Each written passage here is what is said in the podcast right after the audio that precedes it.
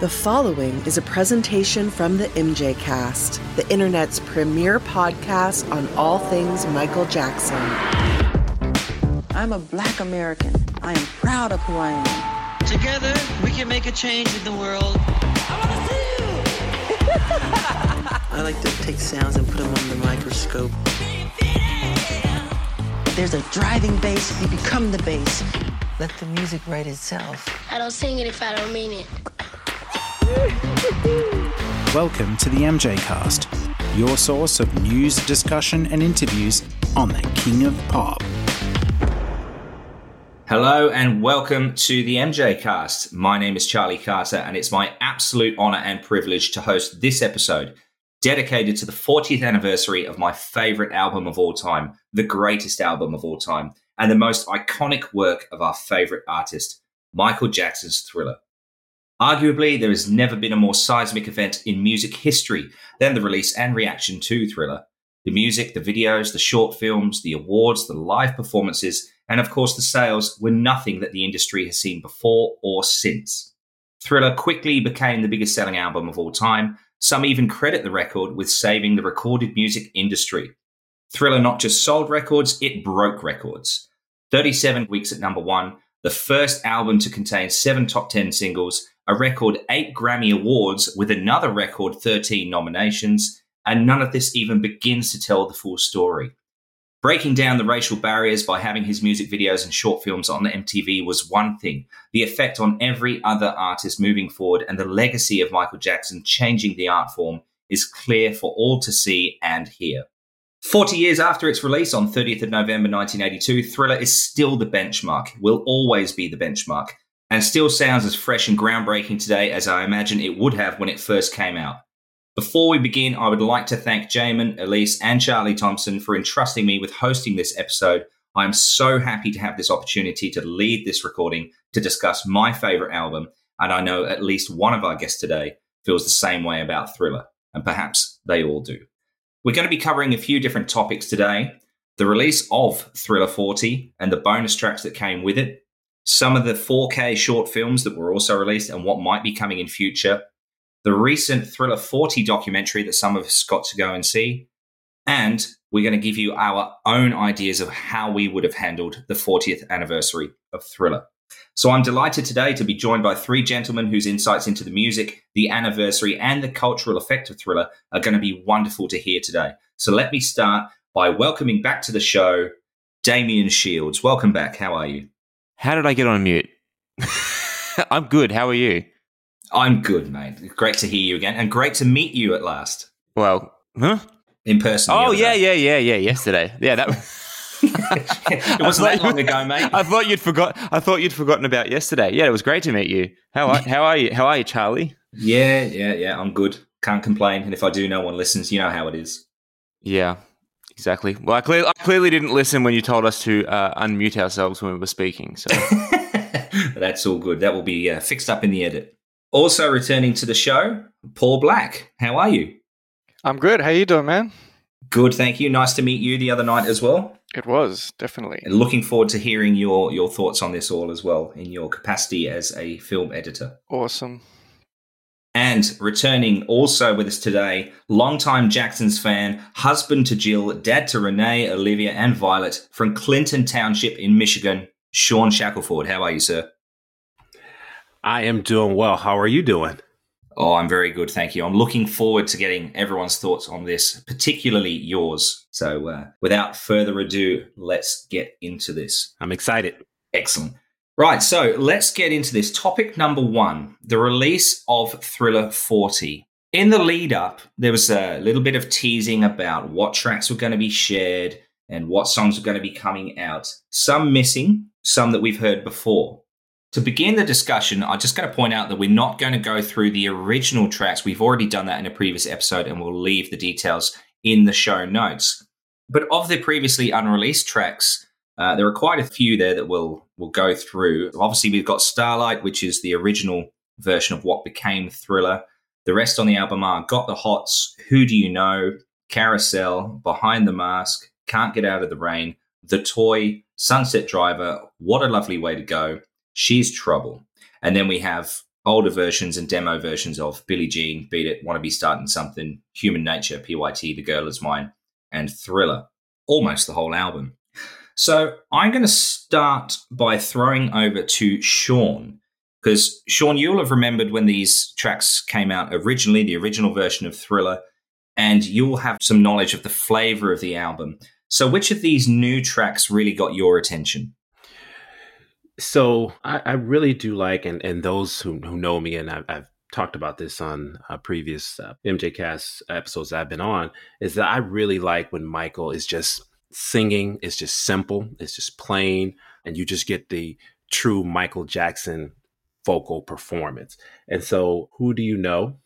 Carousel, the toy, and what a lovely way to go. And in those, and I, and I really of those four, because all of them have that that that mid tempo um, and it's just they're simple songs. Uh, there's not the up tempo uh, Michael. And of those four, what a lovely way to go is my absolute favorite. Followed very closely by Carousel. I know we probably not going to get into this, but I'm going to say it. If I could replace one track on Thriller, it would definitely I would substitute Carousel for The Girl Is Mine. Uh, it has the same tempo, uh, the same kind of you know uh, style, but those four really they really stand out to me. And it's that Michael that you know, especially what a lovely way to go. What a lovely way to go sounds like it was recorded during those Gamble and Huff sessions. That that the tone of Michael's voice in that particular song, it, it's just rich. It sounds like he's really enjoying the song and he's really enjoying the vocals. If that makes sense. I will also say it's just you know, that is a song that, you know, if it wasn't going to be on Thriller, it should have taken the place of Be Not Always on Victory. Um, and so those are just four songs that I absolutely love of the bonus tracks. Yeah, I could not agree more. That what a lovely way to go is a is a beautiful little song. I have to point out one tiny, tiny thing, which doesn't take away from the song, but it got my attention just because of obviously a, my, my role here at the MJ Cast as editor that about 14 seconds in, the transition from the intro percussive sounds, shall we say, to the vocals, the edit there is not crisp. It's a bit of a jump and it's a bit startling. But like I said, the rest of the song is absolutely beautiful. Yeah, absolutely. It just has that as a Beatles type sound, Elton John kind of flair to it that really just and I honestly if I I always thought that the song Give It Up on Triumph had an Elton John kind of feel to it as well. That little piano intro. Um, and so it just seemed like Michael was in that. He and the brothers were into that vibe. So that's kind of what I get from that particular cut. Excellent. Paul, how about you? What are your thoughts on the on the tracks that Shawn mentioned there? Yeah, I'm pretty much in a similar camp. I love that sort of pure Michael where you can hear his vocal, and even if it's just piano and voice or something, always love that stuff. There's an interesting selection of tracks they've got here. I guess we're most excited, if if at all, about the ones that we haven't really heard before, or perhaps are in slightly better quality.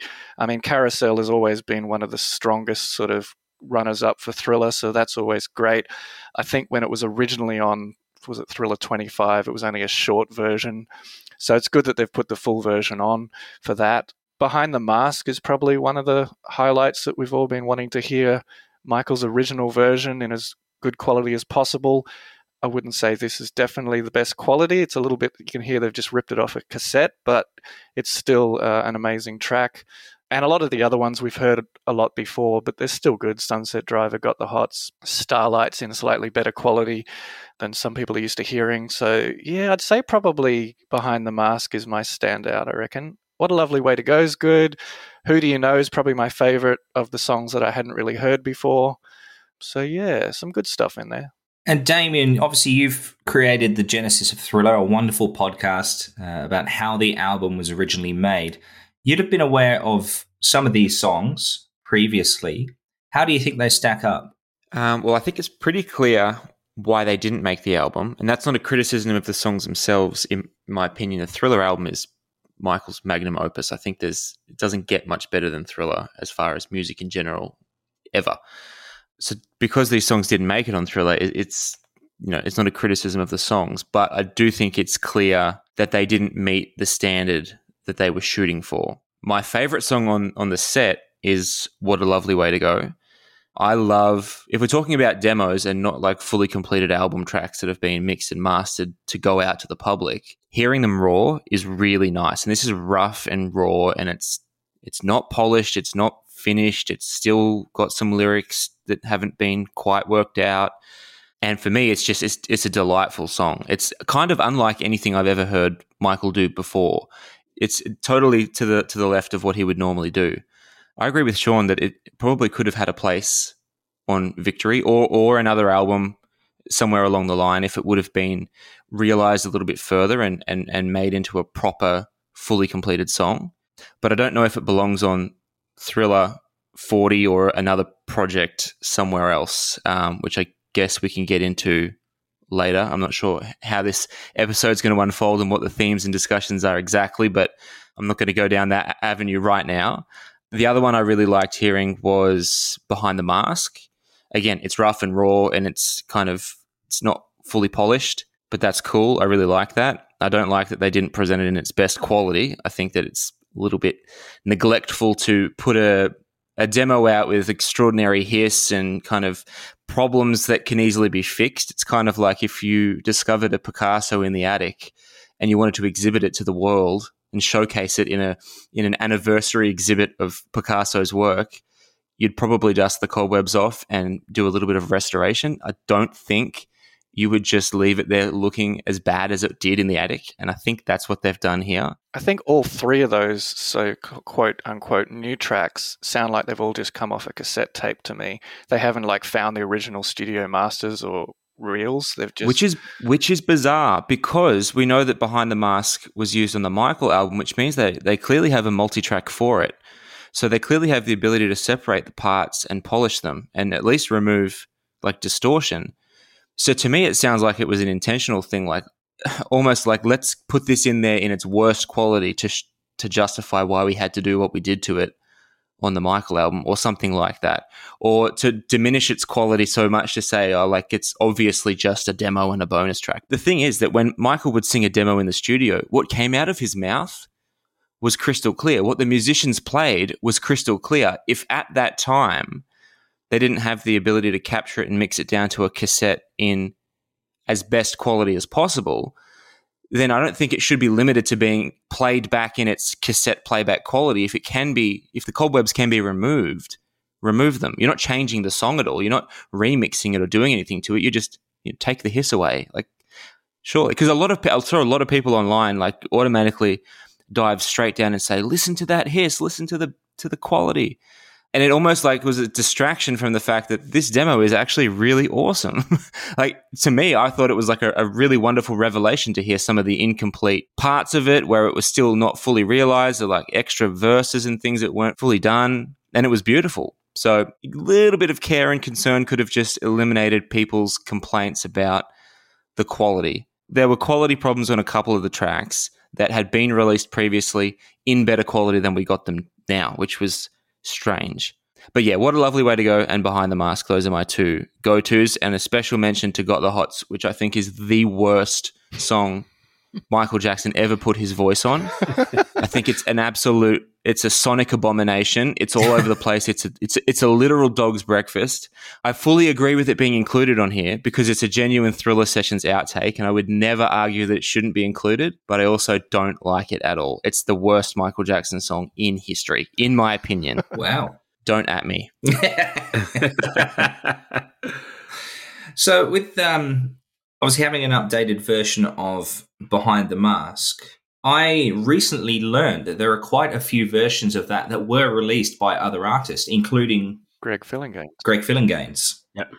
Yeah, there's a Greg Phillinganes version. There's an Eric Clapton version as well. The Greg Phillinganes version is actually a, a, a very decent version of the song. So yeah, it's almost like it would have been if Michael would have finished it. Yes, like what what Greg put on record is kind of like if Greg was doing the demo and the demo was finished for Michael to come in and sing it. Yes.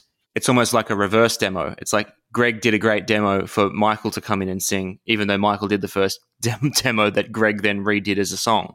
So what you're saying is that you could put Michael's vocals on Greg's, Greg's version, and then you'd have something close to what the finished version could have been. Correct. Yeah, yeah. could have been nice. Like if Eric Clapton could have just said, let Michael do it again in 86 and put it on bad, it could have been cool. Yeah, absolutely. What about some of the other songs then? For example, The Toy, which we then later had on the Michael album as Best of Joy. What are your thoughts on on that particular song? the toy is, is one of my favorite songs again because it's it's it's simple. Uh, it's it's pure Michael vocals. The only issue I would have with that is just you know the movie that it was written for, allegedly written for. The toy was very problematic. Not at the time so much, but now it wouldn't. It, it would be very problematic. And so that line, "I'm your toy," or "I'm your boy," "I'm your toy."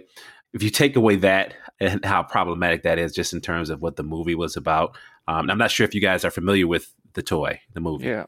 I am not. I was going to ask you for those who are uneducated like myself. Can you tell us what, why that was a controversy for for the toy? Uh, so uh, Richard Pryor. So you're familiar with Richard Pryor, the great comedian? Yep. Um, so the premise was that there was this rich gentleman, Jackie Gleason, played the rich. He's a very wealthy man, and so he his son was very spoiled and wanted a toy, uh, and so that he wanted Richard Pryor to be his toy. Um, and so obviously there's a whole lot of problematic things with a young white boy wanting a black adult man to be his toy. Right. And so uh, I think that's it, it, it. would it would not go over well in today's uh, society, which is fine. But at the time, you didn't really think about it that way. But that that that lyric is a little problematic just in con- in that context. But outside of that, I think it's a great song. Also, a young white child calling a black man a boy. That's highly Exactly. problematic. That we can't. Highly problematic. Even then, it's problematic. yes, it was. Yeah, that was very problematic even then. So yes, I neglected to mention that part. Yes, outside of that, if you take away that, um, it's a great song. Interesting.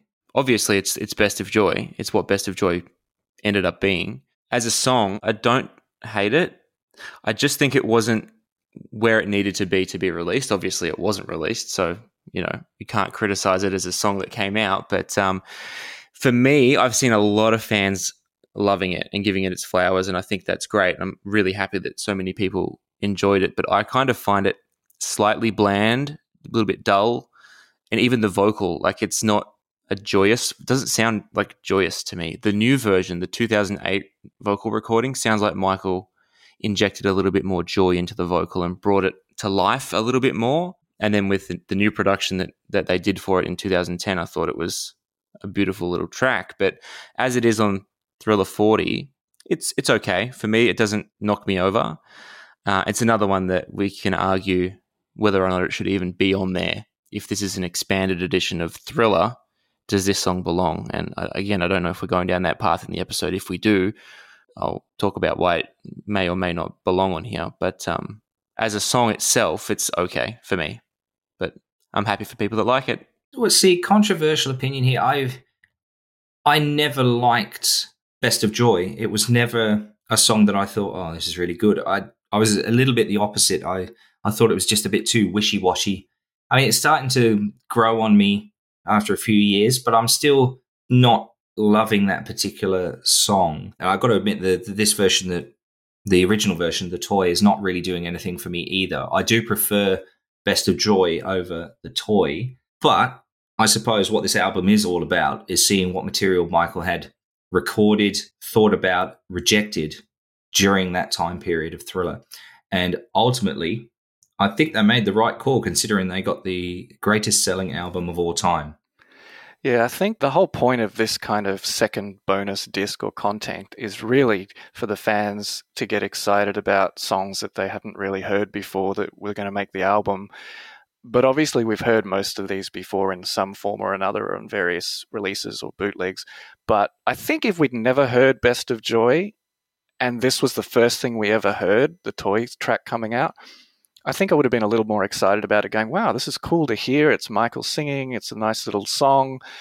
But I think the, the fact that we've heard it as Best of Joy, which is possibly a better lyric, and it was, you know, polished up a little bit, it takes away from the impact of this coming out now in that form. But yeah, it does the job. It's not bad. It's good to hear it. But uh, yeah, I'm sure there were definitely other things that probably could have taken its place in this release, in my opinion. You've just opened a can of worms that I've been trying not to go down. We'll get there, I'm sure. I'm going to go down it right now because you've, you've just prompted me. And it's the fact that the estate has no foresight in their releases. They don't plan forward and think, what are we going to need this for in the future? Where is it best placed? What is its natural home? And if you've got the first posthumous album that they released with some stuff on there, they've also got This Is It soundtrack, which had a bonus disc with just four songs, which they literally probably were the first four songs that they found in the vault and they just slapped them on there unnecessarily. Can you imagine if this release, the bonus tracks were, like you just said, a song like The Toy, whether it's The Toy specifically or a song like it that we'd never heard before, and it was the first time you're hearing it? Imagine hearing on this disc the Beat It a cappella demo. Or imagine if mm. the first time we'd heard it was in the thriller documentary or whatever. Yeah. They unnecessarily put that out. Now, our lives wouldn't have been any worse if we never heard that. We wouldn't know it existed if they didn't put it on the This Is It soundtrack, we would be none the wiser to its existence. So if we were none the wiser to, to its existence, and then on an expanded edition of Thriller, we got that a cappella beat it demo or things like it for the first time ever, we would be literally losing our minds about that. Like, how did this stay in the vault for 13 years and we didn't know about it? But we don't have the luxury of that because they unnecessarily used it on a different project. Same with like Behind the Mask that's a genuine thriller outtake. That was done for thriller and not included on thriller. And in my mind, should have been kept for a moment like this. But it was on the Michael album, which was supposed to be the first posthumous album, which was postured as, you know, the album Michael was working on and didn't get to finish. Hadn't been on his radar for, you know, almost 30 years, but they've postured it like it was one of his final tracks. This is its natural home. Why wasn't it saved for this? So, in my opinion, I think that we, we lose, like you said, we lose some impact because they've just gone and wasted songs on things that they don't relate to. And then it also is doubled down by they've put songs on here that aren't actual thriller outtakes that do have natural homes elsewhere mm-hmm. that have now been wasted for other future projects. Like if you go and talk about, you know, an expanded edition of Off the Wall, if a track actually does trace back to that era, why didn't they save the original demo of that song for that project. And now when they go and do Off the Wall, and we know that Lovely Way to Go was conceived before Off the Wall. Mm. And if they go and put an earlier version of it on Off the Wall, we go, well, we've already f- heard that one. Why have we already heard it? Why? Why is it on here and not there? Like, just think forward a little bit and think, mm. what are we going to need this for in the future? just so that we don't ruin the surprise for future things. And then including these things and then not including others that have genuine – rights to be on this project. It just doesn't make too much sense. So that's just my very broad brush surface level opinion on on what the can of worms you just opened, Paul. So I'm, I'm going to stop there. But yeah, things, things have their natural home. Let's put them where they belong. Let's think about it and and make it make sense. Just make it make sense.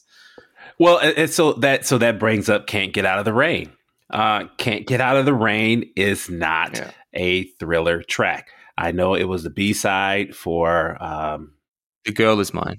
Girl is mine. Okay, but uh, "Can't Get Out of the Rain" is "You Can't Win" Part Two. Yep. Okay. Uh, I bought the 45 as a kid.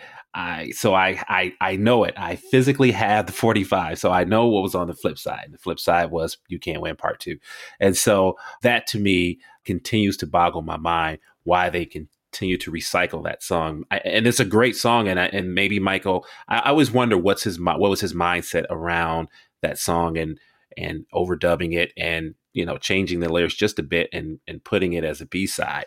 Well, we don't um, have to um, wonder about that because Quincy Jones in a contemporaneous interview at the time when he was being interviewed about Thriller, and this is credit to Jay Wonder on Twitter who uh-huh. brought brought this little beautiful clip out in a you know, a photocopied news article that dates all the way back to the early 80s. Quincy was asked, why didn't that song make it on Thriller? And he said, that song has nothing to do with Thriller. We just yeah. had so many good songs for Thriller that we didn't want to waste any of them as B sides. So we just pulled a random thing from the past and slapped it on as a B side because we knew we were building an album where we possibly had nine singles we didn't know what the plan was. We moving forward, we you know which songs are going to be singles in which order, who knows? But we can't risk putting one of our other songs from the album on there as a B side when that those all those songs could have been singles, which was really smart thinking from Quincy Jones to just put a random song on there as a B side. Because in the end, you know, we did get seven of the nine songs as singles and they were all hits. Absolutely. So can you imagine if they just thought, oh, let's just put, you know, PYT or let's just put, you know, whatever on there as a B side. Then all of a sudden you've lost one of your hit singles. So, the, but the but the key information is that it has nothing to do with Thriller, and it's actually out of Quincy Jones, the producer of the album. It's out of his mouth that this thing is not connected to Thriller at all. Not at all. Not at all. And that actually brings up another point that I was going to bring up about the B sides because, you know, I, I was 10 years old uh, when this album came out. And so I lived lived this album, lived the Michael mania, lived the Jackson mania. But I will also say that I wonder why they didn't take some of these songs that did come from Thriller, that did make the album, and make them B sides. Because I'll tell you, Prince did a phenomenal job during that time of mm. taking songs, uh, and they never took away from the songs that he was releasing at the time. So if we're talking about Erotic City, 17 Days, Irresistible Bitch, you know, those songs, those held up right alongside the songs that they were released as B sides for. So I, I just wonder why they never took that opportunity because Michael was huge. Even though Thriller was great, we were still clamoring for more. We would have, you know, we'd have taken these songs and and and embraced them at the time. So I just wonder what the mindset behind not using some of these as B sides. I think the reason for that is because Michael had a habit of shelving songs that weren't quite ready yet and revisiting them later. And eventually they might you know evolve into something else. So i don't think he was kind of of that mindset of i'll put this out. It's my it's a, it's of now it's of this era and i'll move on. That's what prince does. Prince is like okay i'm doing this music now and i don't need to revisit any of this because i'm just going to write more and i'm sick of this already. I'm going to move on to the next project. Whereas Michael had a habit of archiving songs and revisiting them years later and developing them, like what obviously eventuated into Smooth Criminal, um, things like Earth Song, you know. So I think that's the thing with Michael. He probably didn't want to put out something as a B side, especially if it wasn't perfect or not finished. And he would probably rather save it in case he wants to revisit it later or use it or part of it or the bass line, etc., etc. And there's also an extra part to that as well, where you have to understand it. Michael is Michael. Michael has his career and he is his own artist. But Michael was working with producers and writers who were working with people other than just Michael Jackson. So, for example, if you're in the studio in Westlake and you're putting this album Thriller together and you've got you know the mythical story of there were nine songs and then we reassessed the nine and we took the weakest four out and we replaced them with you know four new songs that were stronger that we wrote specifically to replace the other ones and you're Quincy Jones and you're going well these songs are still great and you know the next project that I'm working on is this artist or that artist or there's going to be more music coming out from me beyond Thriller he'll be looking forward and saying that song would be perfect for this artist. I'm taking it there once we're done with Thriller. Mm. And that's what they did with a lot of these songs. She's Trouble ended up with other artists. Um, Nightline ended up with other artists. Behind the Mask ended up with other artists. And these songs began new lives elsewhere. And they their, their stories kind of traveled through time through the voices of other artists. Not necessarily all of the songs were written by Michael. So he wasn't probably thinking, I'm going to keep She's Trouble maybe for the future because he probably had no, you know, no meat in the game there for that. But like you said, Paul, with like the toy, for example, which became Best of Joy, which was considered for dangerous and then archived again and then brought out, you know, in 2008, like 27 years after he wrote it.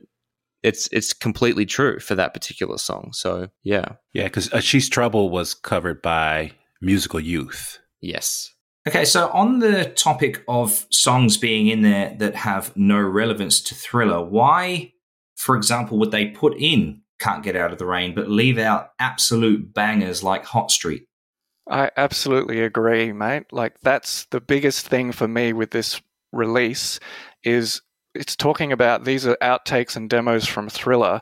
Now, if you've been a fan for a long time, like a lot of us have, way back since you know early 90s there were cassette tapes circling around saying here are the outtakes from a thriller and it was always the same four songs which were circus girl which is actually carousel nightline trouble she's trouble and hot street so the fact that nightline and hot street are not on this release is the thing that absolutely blows my mind because if you're looking for outtakes for Thriller, those are like the staple four, possibly even the four that were in most contention. And I personally love the track Nightline. I think it's might even be a bit better than She's Trouble, but they're on the similar par. And Hot Street's pretty good. It's probably better than um, Got the Hots, as Damien might agree. Everything is. But those are the four tracks that should be on there as if you had to guess as a fan, what are they going to be the tracks on there? Those would have been the first four that most people would have guessed. So the fact that they only put two of them on there and then they've put all these other things that feel a little bit scraping the bottom of the barrel kind of blows my mind a little bit. I'm like, that was just like a slam dunk, easy. Those are the first four on the whiteboard. What else have we got? so I don't. I'm so surprised that Nite Line and Hot Street aren't on there. Do you get the feeling that they may be shuffling these tracks around and um, or giving us the the lowest quality because they want to do something different with some of these tracks or uh, better versions of these tracks for Thriller 45, Thriller 50. mm-hmm. you know, you get the feeling that you know because you got you made a great point. Like, you know, why not perfect it now?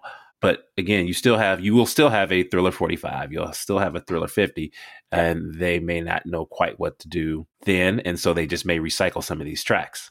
Because I agree with you, those those four should have been the first four that should have been on this this release. To me, it just feels like there's always the similar kind of vibe of it's not ready yet. So they keep putting out releases with tracks that they haven't had time to remaster them or go back to the vault. I mean, you know, the the bad concert coming off of VHS for the bad 25 how long ago is that's like what over a decade since that was released and it felt at the time it's like well let's give you this but if we get around to it we'll actually update it and later it'll be a much bigger and better release but you know, obviously that hasn't happened. So there does seem to be a tendency to just keep releasing things in poor quality and then never revisiting it. So it's like, why don't you try and take the time or prepare everything in a way that is going to make sure it's all ready to go. Go back to all the masters. And I hate to keep mentioning, you know, the Prince sort of estate in the way they do it. They seem to have an amazing team of people in charge of the archive. They're able to find absolutely everything for every release when they do a special edition of an album. They've got all original masters, they've got high quality stuff. They really know where everything is, what relates to every project. They've got experts involved, and they get everything that, like for the 1999 release or the Sign of the Times, they got everything for those albums and put everything in a set. Whereas with these kind of things, with you know the Michael stuff, it just feels like we'll just see what's there, but we don't have time to really do it properly. So we'll just chuck it on anyway, and it just never seems to get revisited. It's like you say, why don't you just do it great up front? It would be nice if people have been working on Thriller 40 for a decade, preparing for it, you know, and then putting out a really high quality uh, product. But it just seems a bit hit and miss, in my opinion. It feels a bit like um, pin the tail on the donkey. Someone's blindfolded and they're walking around the room and they've they know they have this pin. They have to put it somewhere, and it's just like where, where, where bang, and it just lands there. It's like okay, that'll do. Like I said, there's no foresight. They're not thinking like, and I agree with Paul. They should be thinking decades ahead. When Michael passed away, there should have been you know a 20 year plan. And, fi- and and it should have been let's first of all figure out what we've got to work with and then figure out where it belongs. Mm-hmm. It, it, doesn't feel like that at all. It feels it feels very very scrambled and rushed, and they sh- they don't have to rush. Like they don't have to put a thriller deluxe out for the 40th anniversary. Because look at again, you're talking about the Prince estate a lot. I don't know anything about Prince. Just want to preface that I'm not a huge Prince fan. I really don't know the first thing about him or his career or his estate. But I can see at a surface level when his social media posts something or there's a press release or there's a product release and I can check it out on Amazon or whatever and see what it looks like and what the content is. At a very surface level, it seems like it's done really well. But the interesting thing is for the Sign of the Times box that they did, it wasn't Sign of the Times 40, it wasn't Sign of the Times 25, mm-hmm. it wasn't Sign of the Times anything. It was Sign of the Times Deluxe edition or mm-hmm. whatever it was called. Exactly. And it was on like the 32nd and a half anniversary. It wasn't tied to an anniversary because it didn't need to be because the show it's timeless. Yeah, it's timeless and the showcase is the art. So the art doesn't need to have a birthday to be relevant because Michael's art is relevant every day. Mm-hmm. And so if you come out next week and say we're doing a deluxe edition of Dangerous, do you think the fans are going to go, oh, we don't want it because it's not the 35th anniversary? No, no one's going to say that. And the people who want to buy this art, they are going to embrace it no matter when it comes. So the fact that they wait for the anniversaries really ticks me off because then they slap a number on the release and they stamp it in time and they say, this is the 40 version. You know, it, it stamps it. And I think it should, they shouldn't be stamping them in time. They should just be saying, this is a release for the ages. It's the deluxe edition of Thriller. Well, not only that, but they also then lock themselves into that format in that we had Thriller 25 and then people were expecting a Thriller 30 or a 35 and now they've got Thriller 40 they're going to be going, okay, well, I wonder what they're going to do for Thriller 50. Right. You know, they lock themselves into that format. That, but that wasn't the intention with what Michael was doing with Thriller 25. And that's the thing that Not at all. people say, oh, it, it's like this because this is the way Michael did it. The whole thing with Thriller 25 was that Michael actually was planning a brand new pop album.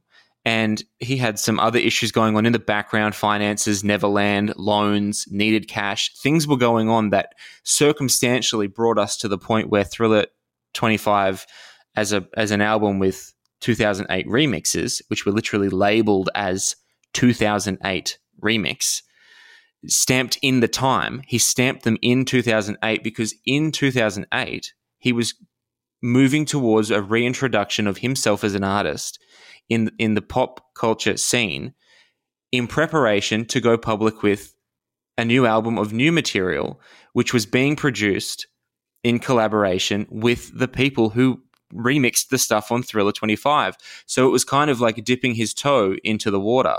And even when Ne-Yo, which was one of the songwriters that was writing for Michael Jackson's new album, they asked him, like, well, we've been hearing about Michael's new album. Now we've got this Thriller 25th anniversary.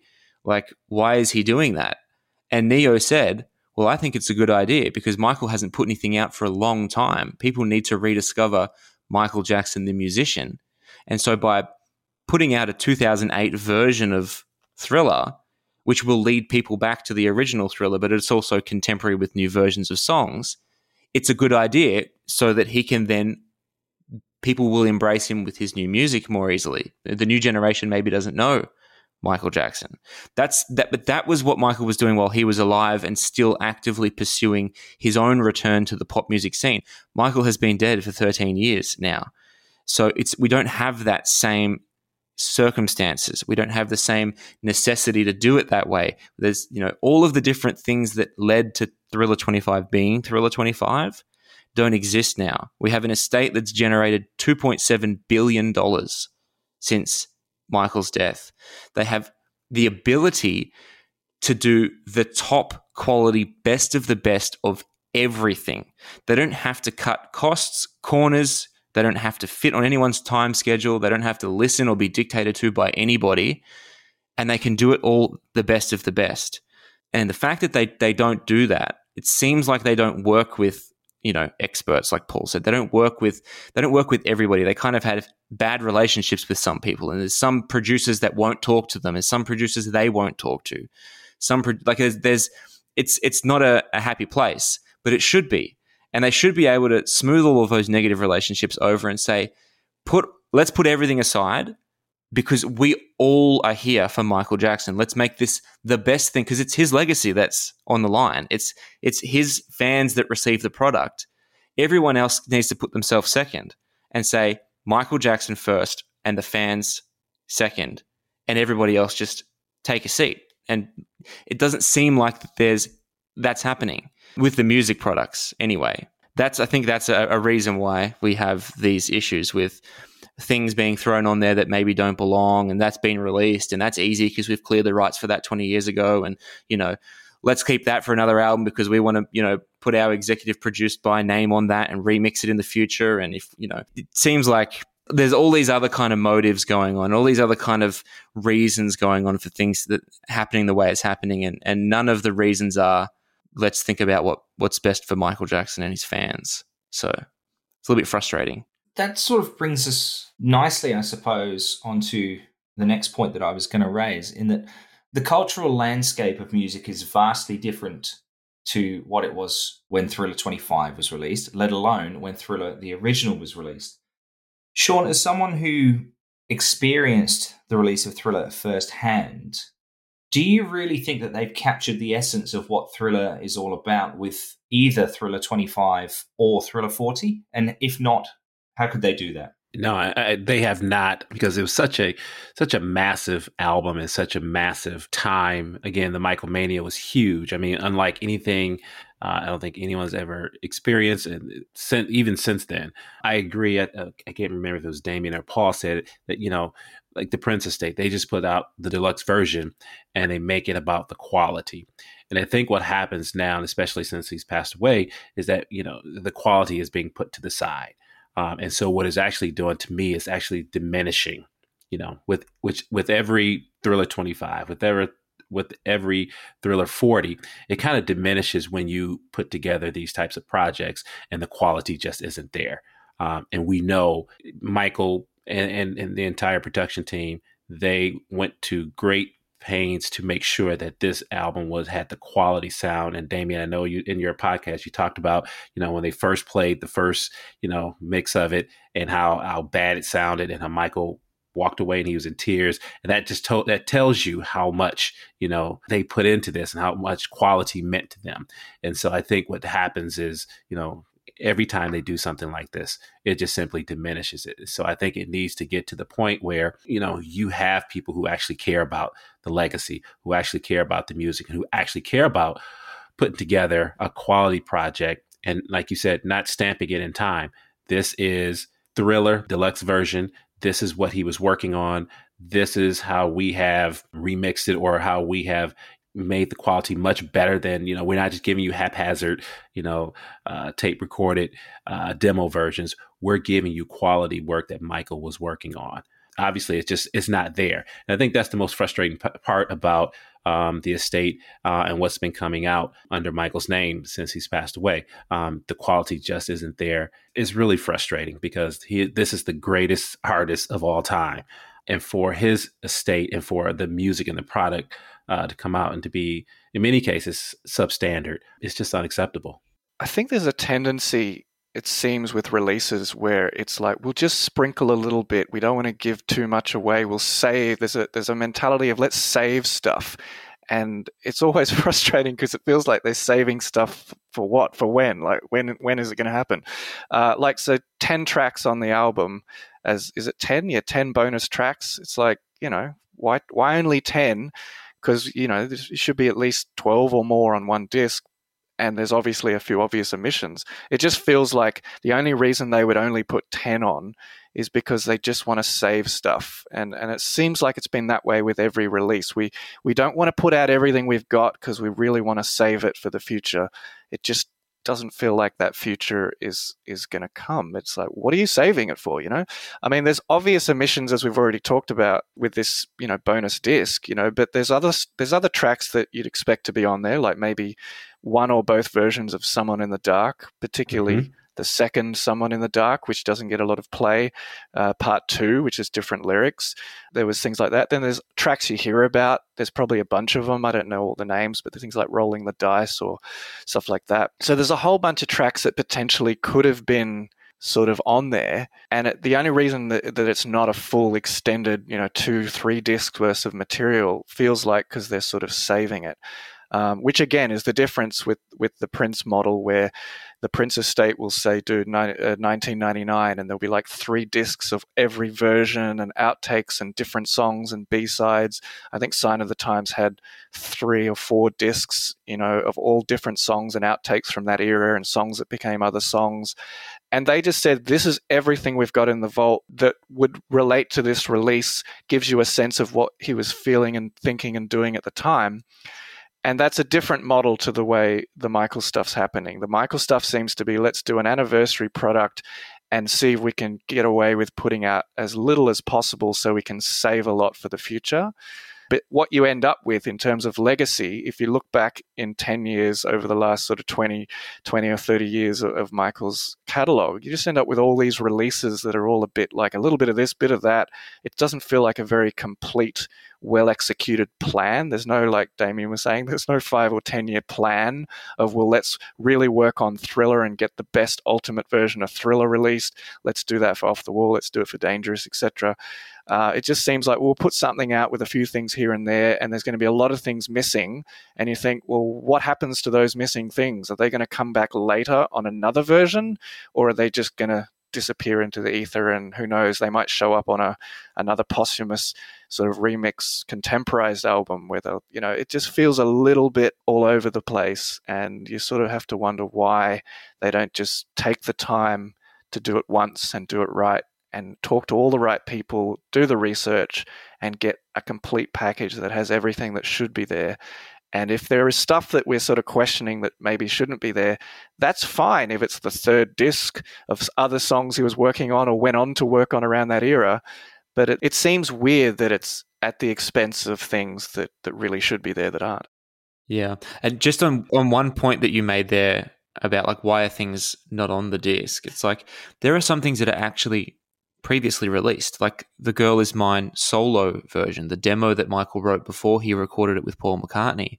It is released on the The Girl Is Mine 2008 single. So it's not even unreleased, but it's also excluded from this. It's like this is a released thing that you've just like could have been 11 tracks on on this bonus disc. It could have been 12 with the Someone in the Dark edition. And all of a sudden you're starting to go, okay, like there's one less complaint. We can include that and these are previously released songs. It's like there's not, not even the argument that they're saving this for something future. Like these are released and they're still excluded, which makes even less sense than saving things that are unreleased. To me, it, that, that's bamboozling and bemusing. Is could it be that unlike the Prince estate, for example, there's a finite amount of material, and so they're only working with so many songs from that era and they're shuffling these songs around and they're again we're tying them to anniversary dates. Could that be a reason? I'm just throwing that out there for the panel. If there's finite material though like you're using songs from previous like eras on the wrong box set Correct. then you're you're automatically making the finite material that could belong on something else. When there are plenty of things that belong on this one you're making that, that material for the other release even more difficult to satisfy a fan. Yeah, that's why I say there's there's no big picture here. It's just it's just the pin the tail on the donkey style of of and it's been it's felt like that. It's felt like they have been literally blindfolded and, and roaming around with no clue what they're going to do no. since Bad 25. And I think Bad 25 was a pretty good set with some issues. This isn't about Bad 25, but it it felt like the very early stages of pin the tail on the donkey and I think it's just gone downhill since then. If you listen to like or like for instance like what Motown did with uh, Marvin Gaye's material. They did a phenomenal job of deluxe versions of What's Going On, Trouble Man, Let's Get It On, uh, I Want You. I mean, I'm a huge Marvin Gaye fan. And I always think about you know the way they were able to do those and do those with quality is the same way that the MJ estate should be doing Michael's work. You know, with the what's going on the last deluxe version, they included a, uh, concert that he did in DC that's absolutely phenomenal. Uh, and, and, so it's just the model has already been set in terms of how they could actually approach this. And I'm, I'm just using Marvin Gaye as an example, uh, but the, the, the model is already there, and so it's really baffling as to why it's playing out the way that it is for Michael. Yeah, I understand the need to not put absolutely everything out there and leave yourself with nothing to release in future, but surely the magic of Thriller and why Thriller was so special is because of what was released and the cultural effect of those particular songs. I understand also the need to capture a new audience and put out the the estate's argument is to put out newer versions of those classic songs, which we'll get to very shortly. But surely, in order to capture the essence of the original release and what made this album a phenomenon, surely it would be better to release those original songs to the new audiences. Now, I understand that it's already out there in the public domain and it's up to people to search for Thriller and find it themselves. But you're not going to capture the original magic by a Kanye West version of Billie Jean, which, in my opinion, is terrible. But in defense, in defense of remixes, if they're remixes of classic songs, where does the remix of a classic song lead back to? It leads back to the original version of the song. Where does a remix of an unreleased demo that Michael put in the vault and never thought about for 20 years lead back to? Nowhere. If it's remixed with a contemporary artist, for example, like Don't Matter to Me with Drake, where does that lead back to? Drake. It doesn't have any benefit to Michael Mhm. Jackson's legacy Exactly. other other than the fact that a flash in the pan moment where it you know gets streamed 100 million times in a week and it goes in the billboard chart and then disappears from existence it gives michael a benefit for two or three weeks because his name's associated with a popular artist and then it disappears but if you have remixes of classic songs that leads those people who discover the the remix back to the original. So I do think there's a benefit of remixing the original songs, but I don't think there's any benefit of remixing the unreleased songs. Yeah, I, I understand that, and I agree to a point. Like, for example, what SWV did with Human Nature, that was good because it was it was not really detracting or taking away from the original Human Nature. Uh, using the Kanye West version of Billie Jean as an example, doesn't bear any resemblance to the original. It, what made the original great is the bass line, Yeah, for sure. Obviously the lyrics as well, and you don't have any of that. Subjectively, of course, it's terrible. Yeah. Conceptually, like the idea of a remix is not bad, but obviously, subjectively, we can poo poo the remixes as much as we want to. But yeah, I, I get what you're saying. Yeah. Well, okay. So before we lead into those, you know, multiple versions of the songs that were already out there, does anyone else have anything left to say about the demos and the songs that were included on Thriller 40? I just might just quickly throw in a comment on what you were just talking about. As far as the remixes go, I think it's just once again a very different model um, of how to reach an audience and market a product. So the Michael estate and the Michael sort of releases seem to be focused on trying to get new fans. Keep up to date with the now, in the moment. Let's keep the latest artists, the latest remixes to get out there, DJs, whoever, to put all this together so we can reach people who might think Michael Jackson's sort of someone from the past. So that's how they do it. And that's the obvious difference to, say, the Prince model with the Prince estate is they are just basically trying to remaster and redeliver and capture the original essence of a product and an album and a release and put it all out there for the fans and for people to engage with it. They're not trying to make new Prince fans. They're not trying to find new people. They're not trying to remain relevant and say, hey, this is cool for kids now. They're just saying he was brilliant and this is what he did and now you can enjoy it in all its expanded glory and you can just bathe in it and you can just enjoy it and the purity of it. And i wish that they were doing more of that with michael. They would just say let's give you all of the pure stuff. We, we've talked at length about what seems to be absent and what they've put on and what they haven't put on. It just seems like why don't you just give us everything that already exists that is there so we can just enjoy it in its full extended glory and just dig deeper into the album and all its versions and variations. And I just feel like instead of doing that, they're just focusing more on trying to sort of keep things current and make a big deal out of making it relevant again when I don't think you have to do that with stuff that's just classic and brilliant. Absolutely. And to that end, I suppose that's why I have a little bit of an issue with the 2008 Kanye West version of Billie Jean and the 2008 version of Beat It with Fergie and the 2008 version of Want to Be Starting Something with Akon. Because nothing says staying relevant with current audiences like 15 year old versions of a 40 year old song, does it? yeah, look, the, these those things should absolutely not have been included on this because, like I said earlier, those things were done in 2008 to appeal to people in 2008 because Michael was alive in 2008 and trying to make his presence felt in the music industry to open the door for himself to re enter the music industry as a current artist. This Thriller 40 is not the 15th anniversary of Thriller 25. Exactly. It's the, it's the 40th anniversary of nine tracks that became the biggest selling album in history. Mhm. Anything that happened after that album hit the market is totally irrelevant to the anniversary of that album. You can't be including, or I mean, they have, but they, sh- in my opinion, you shouldn't be including remixes that were done to appeal to audiences in 2008, which have literally no connection to the original album. Yeah. It makes absolutely no sense to include them. And like Paul said earlier, at the expense of other stuff. Yeah, and I'll just put this out there. I don't hate all of the 2008 versions of some of the songs. I really like the "Want to Be Starting Something" version with Akon. There's also PYT with Will I Am and "The Girl Is Mine" with Will I Am. I don't hate all of the versions, but I just yeah, I don't see the relevance of 2008 versions of the song on Thriller 40. at the expense of, as I mentioned earlier, great songs like Hot Street.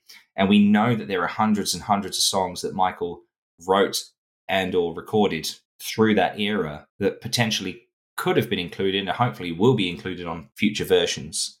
So can I just say that I absolutely hate the remixes of the original versions. It's a classic. It's a classic album. You don't need to do anything more to those songs. So I always skip those. I, I, I despise.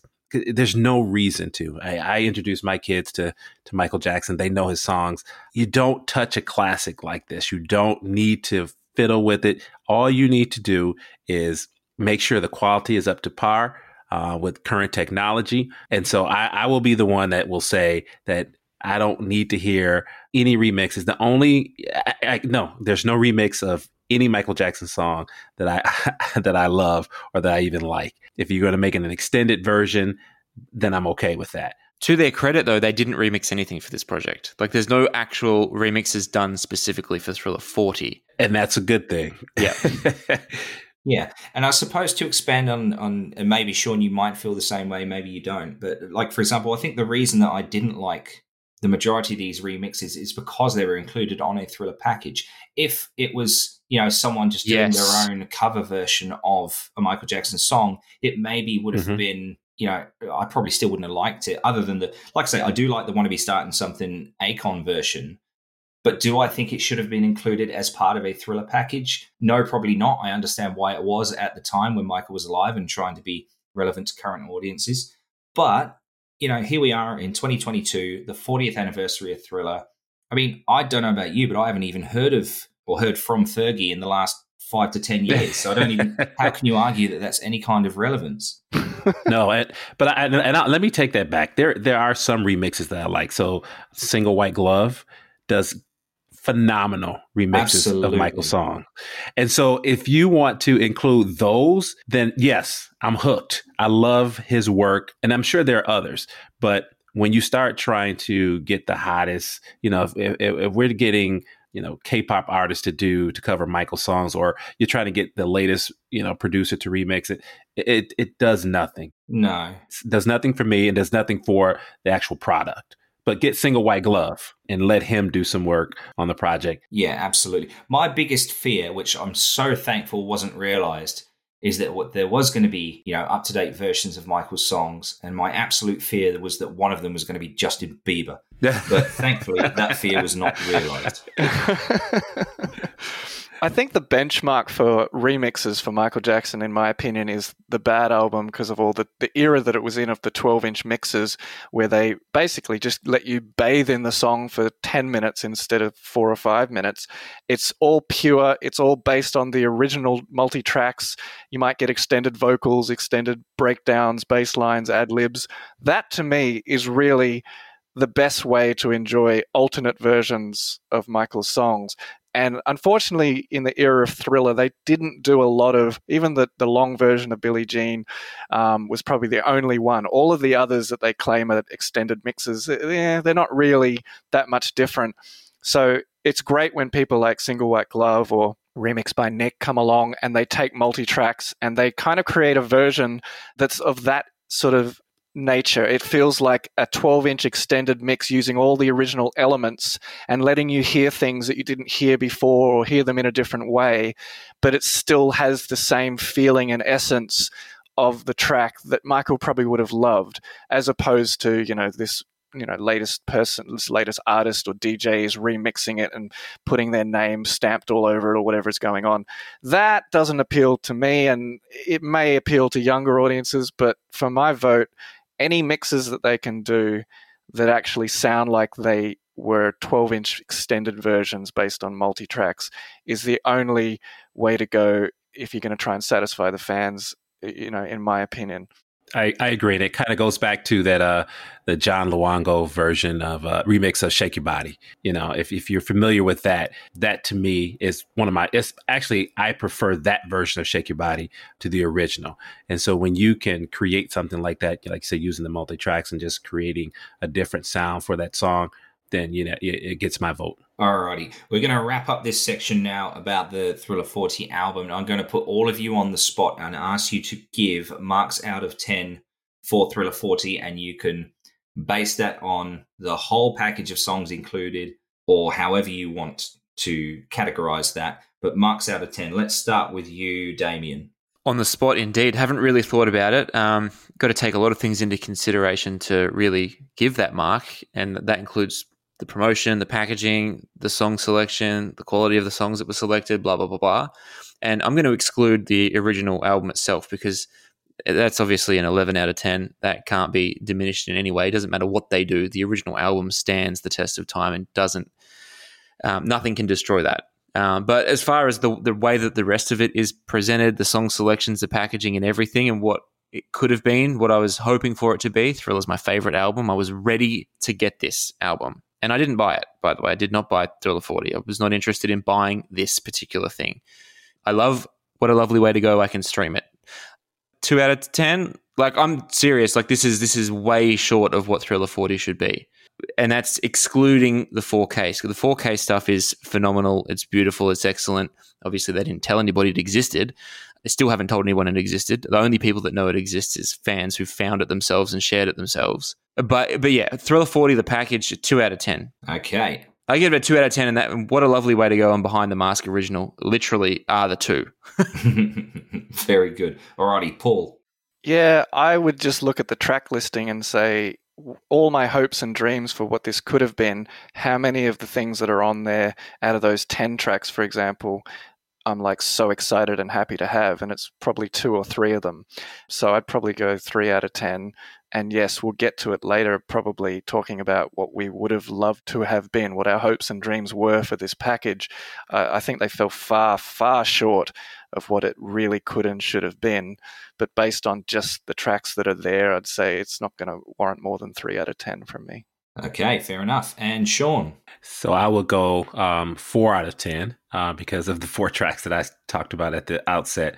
And I agree with Paul and, and Damien that it just is, it falls short it just seems haphazard, put together haphazardly. A- again, I agree with Damien. You can't touch the the original album, but I think Thriller deserves better. It deserves more. We deserve more as fans. Michael's legacy deserves more, and so uh, we need to keep pressing the estate to give us better quality. And so this isn't it. So I'm going to go with four out of ten. Okay. Well, I, I, suppose this is a rare show of British optimism, really, because I think that my mark would have been uh, slightly higher having said that, there are things that let it down, such as the the inclusion of the Thriller 25 tracks instead of things like Hot Street, as we touched on earlier. As a whole package, though, I agree with what you're saying when it comes to the 4K videos, the marketing, the original font that they put out, and the ridiculous hoodies. I'm actually bringing my mark down a little bit now because of that. Originally, I was going to say, as a whole package, including the original songs, I was going to give it a seven but I'm fickle. I've listened to what you've all said there. I agree with it all. And so I'm going to bring it down to a five out of 10. With the total package, without the original nine songs, I'll go with a four out of 10. Wow. Okay, cool. I'm thinking we had two, three, four, and then maybe five. no, like I said, I'm fickle. I have my opinions colored by other people's opinions because then I, I feel like I'm more informed. Can I just clarify? the reason I'm giving it three out of 10 is for me personally as a fan, there's probably two or three things on there that I'm excited about. If I hadn't heard all these things or had them all before, I might give it a slightly higher mark. But for me, it's just because I've either already got in perfect quality on other releases or I've already heard them a hundred times in some form or another. So that's why. Maybe to a fresher audience or a newer fan, it might be a much sort of better package. But you know, it comes back to who is the audience. Are you releasing these products for the loyal fans who have been around forever and who you know want to experience something of a high quality, or are you doing it for a newer audience, or are you trying to do both? Yeah, I think I think the estate really misses the misses out on the fact that so for instance I'm 50 so I was 10 when uh when Thriller came out you don't look a day over 30 well, thank you.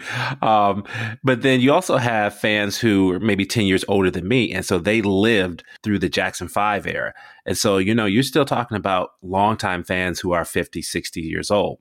And so those are fans who, you know, they not only want to relive it, but they want to hear you know something new something fresh from that era so getting back to those bonus tracks you know they're missing out on that opportunity to really capture us So as you're going to going after that young audience, they're not going to buy this because you know you got some remixes on there with some current artists. I think the state really needs to think about the longtime fans, and we are the ones who are you know we're going to shell out the money. We want to hear Michael. You know we want to hear. We want to go back and relive that time. Uh, and so I really think they're missing out on that. I think the other thing is just with the long term fans, they are of an era where physical product is what they grew up with.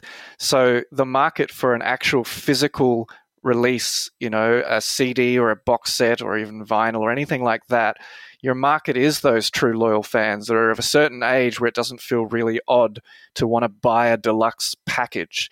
You know, so that's the other thing. It's it's it's kind of great to be sort of modernizing things for a younger audience. But if you wanted to tap into a market, you've got people who would probably pay quite a lot of money. Again, as evidenced by the Prince estate, all of those products are probably way too expensive. But for the people of a certain age and of a certain era who grew up with that kind of physical package, that's something they can look forward to and actually enjoy the way they used to enjoy. And it brings back memories of like holding a vinyl set or a package set or reading a booklet. So there is a market for physical medium amongst fans who have been long term fans, and they're obviously of a certain age if they've been long term fans. Um, so that's where the physical product could be something that could be done for the fans. But I feel like that's not really the direction they're going. They're thinking long term, we need to make money off future generations, which is an interesting approach. But obviously, as a long term fan, I would much prefer that they cater to everything I want. exactly. I feel the same way. Absolutely. Alrighty. Well, something that was part of the cultural revolution that Thriller brought was Michael Jackson's innovation when it came to music videos, or as he preferred to call them, short films. And luckily, he had enough foresight back in the day to record these, you know, visual art pieces on the highest possible quality film that was available. But it's taken a long time for the estate or whoever it might be to bring that to the fore. And we've recently had two videos slash short films from the thriller era released in 4K, which some people are of the attitude about bloody time. Others are just celebrating the fact that we've got them. We now have the full thriller short film in 4K and the music video to beat it. The rumor is that Billie Jean is on the way as well. And wouldn't we all just love to see more Michael Jackson visual art in 4K or higher? Now, I remember a couple of years ago, uh, the estate released the full Ghosts short film in high definition. And it was then subsequently removed. And it's back to the normal video that's on YouTube. I am so happy to see Thriller and Beat It in 4K. I think this is a huge win for the Michael Jackson estate. They quite rightly get a lot of criticism for some of the decisions that they make. In my opinion, they cannot be faulted for getting these videos out in 4K and I hope that that's not going to be the end of it. Hopefully, there is more on the way. Billie Jean would be a great start, but how good would things like Smooth Criminal, Bad, The Way You Make Me Feel when we get to the later eras? Uh, I know there's some issues from you know going across from film as a medium to digital, but to start with Thriller and Beat It in 4K is wonderful. Shawn, do you think that the release of these videos in 4K and the extra details that you can see because of it and the maintaining of the aspect ratios. And Paul will come to you about this as well because this is your area of expertise. But for Shawn, do you think that the re release of these in 4K helps to capture the emotion and the cultural significance of the early 1980s?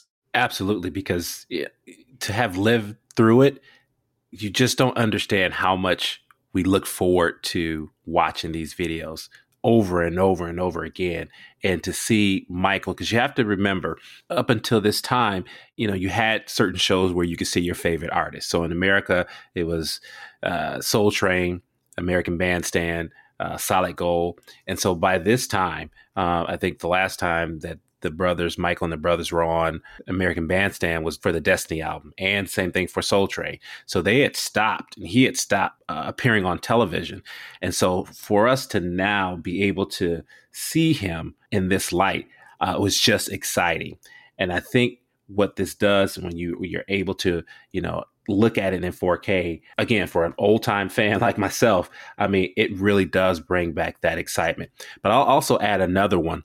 Can you feel it?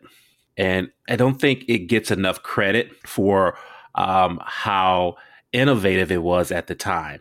Because again, we had never seen anything like that, um, especially out of the Jacksons. And we were, you know, the Jacksons were huge, but to actually see that video and see that the way the way that they put it together, you know, that was that was huge. And I, I talked about it my first the first time I was on. Like they opened the Triumph tour showing that video, and I think it just we were just captivated.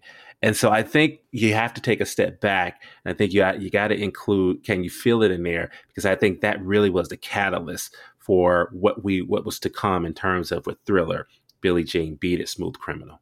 Paul, this is absolutely your area of expertise. So I'm particularly interested to hear your thoughts on not just the, the videos themselves and the art form and how the different shots were made, but this it's not upscaling. That's not the correct term, is it? But this increase in quality to 4K. What are your thoughts? Yeah, I mean, first off, it's amazing. It's really what all Michael fans have all really wanted for everything visual that he did. We want to see it in the highest possible quality. We're sort of I guess unfortunate. I mean, we're blessed that we lived in an era where Michael Jackson was alive and being creative, but you know the the negative side of of the technology is that we'd also lived in an era where you know we had four by three TVs and we had video instead of high definition, and so you know copies and masters and all that kind of stuff. The quality is not necessarily the strongest. Say if you're a fan of I don't know Taylor Swift or something, everything's just high def and digital. Um, so yes, absolutely, this is what we want uh, as fans: is to see things in the highest quality. And just quickly talking about things like can you feel it? Talking about Billie Jean hopefully coming, just so people know the difficulty with those things is because they contain a lot of visual effects. And in those days, it was probably optical effects done where you sort of have to lay one thing over another and you lose quality. So it's easy to take something like Billie Jean or Thriller and go back and possibly find the original negative and possibly even do a new negative cut where you just rescan and rebuild it you can do that because it's just straight film shots cut together. But when you get something like Billie Jean, which has got all the split screens and the freeze frames and the different effects, they can't just recreate that without recreating the effects unless the original original master that included the effects was of a super high quality, which it probably wouldn't be because of the effects and the duplication and the loss of, of generation of quality. Same with Can You Feel It? It's laden with all those effects and it's fantastic. But even if you took the master of that, it's probably not going to live up to the standard that you'd want. So they'd have to dig back and see if they've got the original actual footage to rescan, remaster, and see if they can recreate or rebuild a lot of those visual effects. So just so fans know, anything that's got visual effects in it, it's not as simple as just saying remaster it for those reasons. But when you take Thriller and Beat It, it's pretty standard stuff uh, well, it's brilliant stuff, but you know, in terms of its visual effects, for the most part, it's all what we call in camera. So yeah, I'm super excited about these. Uh, some of us have seen the thriller either in 3D or in a cinema uh, remastered a few years back. So it's great to finally see that available for everyone to see. Um, from a technical point of view, what it looks like they've done is they've gone back and rescanned the original negatives and basically upres. Well, it's not really an upres. It's basically scan it in 4K, um, or maybe they scanned it even higher and they've just presented it in 4K. So it looks fantastic. Um, on a technical level, what they've essentially done is they've, they've these were shot probably 35 millimeter film with an open matte, so they're kind of like square four by three kind of shape. So they've presented us definitely with the full versions of each of these films. They're not cropping anything off specifically uh, in widescreen or anything like that. What we are actually getting is more than we bargained for. You're actually getting in both of these versions a little bit extra around the edge, which is a little controversial as well because a cinematographer will go to great lengths to make sure the exact framing and cropping of the image is how they want it. And what you've got in this case, in both Beat It and Thriller, is you've got a little bit extra at the sides, top and bottom, So it's great that you can see more. You go, wow, we can see more. It's fully remastered and we've got the whole thing. But sometimes you don't want to see the edges or you don't want to see it. It looks a little better if it's framed more artistically. And obviously, things like Beat It, you've got this guy on the ladder on the side and some crew member sitting there uh, underneath the ladder at the very end of the, I think it's the second last shot. So that's now far more visible, and in remastered in 4K, it's even more visible. Um, so there are those issues. Beat It looks like a basic let's scan the whole thing and present it. Thriller, they seem to have moved things up vertically but it may be a pan and scan situation where they've selectively moved certain shots up. So obviously, the lighting grid at the top of the graveyard is kind of cropped out because they've moved everything up. However, they didn't move it up enough. You can still kind of see it a little bit at the top. So they've done a pretty decent job with Thriller by going through all the shots and seeing the full extended frame around the edges, but then they have moved shots up just to adjust the headroom and to make it sort of look a little bit better than if they just left it exposed. Whereas Beat It, they just left it. You can see all the edges and everything. But the quality is definitely fantastic, and that's what we've really wanted. So uh, I think they've done an amazing job at that. Damien? So I'm just blown away by Paul's testimony. I um, I love the depth of knowledge he has on this stuff because I have personally I have no knowledge about film, and so when I'm watching the new versions of these, the 4K versions of these videos, I'm not looking at them analytically at all. It's like the opposite of the way that I look at the music, like the way that I look at the the, the demos and whatever have been included. Uh, and I'm kind of criticizing them and saying, well, why is there here and Why is it like that? And with the videos, it's the opposite. I just sat there and I was like watching them as if I'd never seen them before. I was totally blown away. I think it's for me, the 4K videos is the best thing the estate has done in the last 13 years. I think it's, as far as just the way it, it affected me, it was massive. I can't even quite put it into words. I thought it was just spectacular. And um, I'm not much of a fan of the song Thriller, but I watched it several times and I loved it. I thought it was just beautiful and beat it as well. And it was fucking spectacular. So, yeah, I have no opinion other than I absolutely loved it, and we would, we as the fans would absolutely love to see more of that throughout Michael's discography where it's possible. That's it. Blown away. Just the crispness, and I, I agree with you, Damien. Paul, you did a phenomenal job of just breaking down the analytical part of of these videos, but just the crispness and the the colors, and you know, I'm playing Thriller right now um, and I'm watching. I'm just looking at the the red jacket and the red pants, and you know, it's just everything. is just it pops, you know. And so again, it's it's allowing us to to relive this and kind of you know, it's almost like viewing it for the first time because it is just so is you're seeing so many things for the first time and you're noticing things for the first time. I think someone even brought up, and I went back and I watched it uh, in the Beat It video where he's uh, in the bed.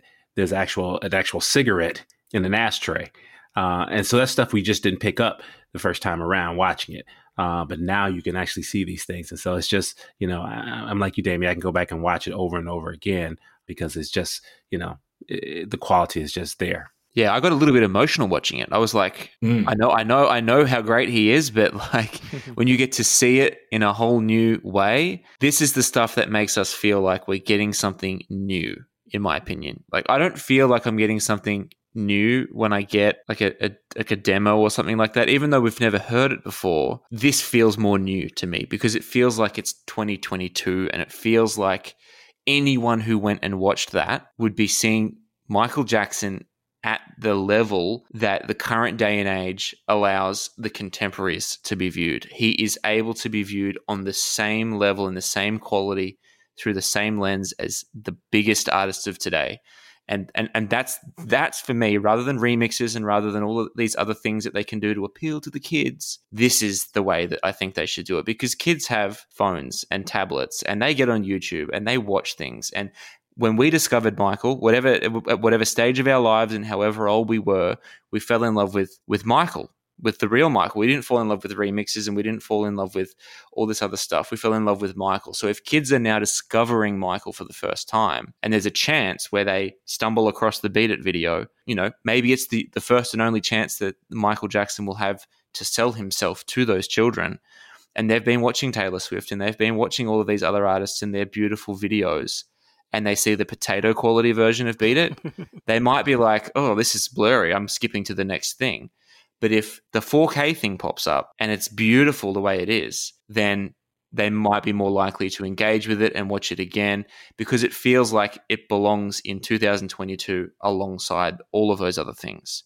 That is such a great point. And yeah, you're absolutely right. And, and I've got to that point when I'm watching through different things on YouTube as well. If it's not in, you know, really good quality, I'm just going to hit next because it doesn't seem like it's current or relevant. Even if it says on the caption, oh, this was uploaded five years ago, you go, okay, well, if, if the, the 4K or the HD quality isn't there, I'm not watching it. For me, when I watched both of them for the first time a couple of weeks ago, I watched it like a you know as if it was the first time. It was incredible. You're noticing things that you'd never noticed before. And what helps i suppose as well is the fact that now that my wife and i have been to los angeles and visited some of the locations that thriller was filmed such as the street where the zombies are doing the dance and the the house at the end. Shawn used the phrase earlier that it just pops and he took the words right out of my mouth. It does just look incredible, especially on a larger TV screen. If you watch YouTube through your TV, do yourself a favor and, and watch these videos on a large screen because it's just incredible. And like I said, right at the top of this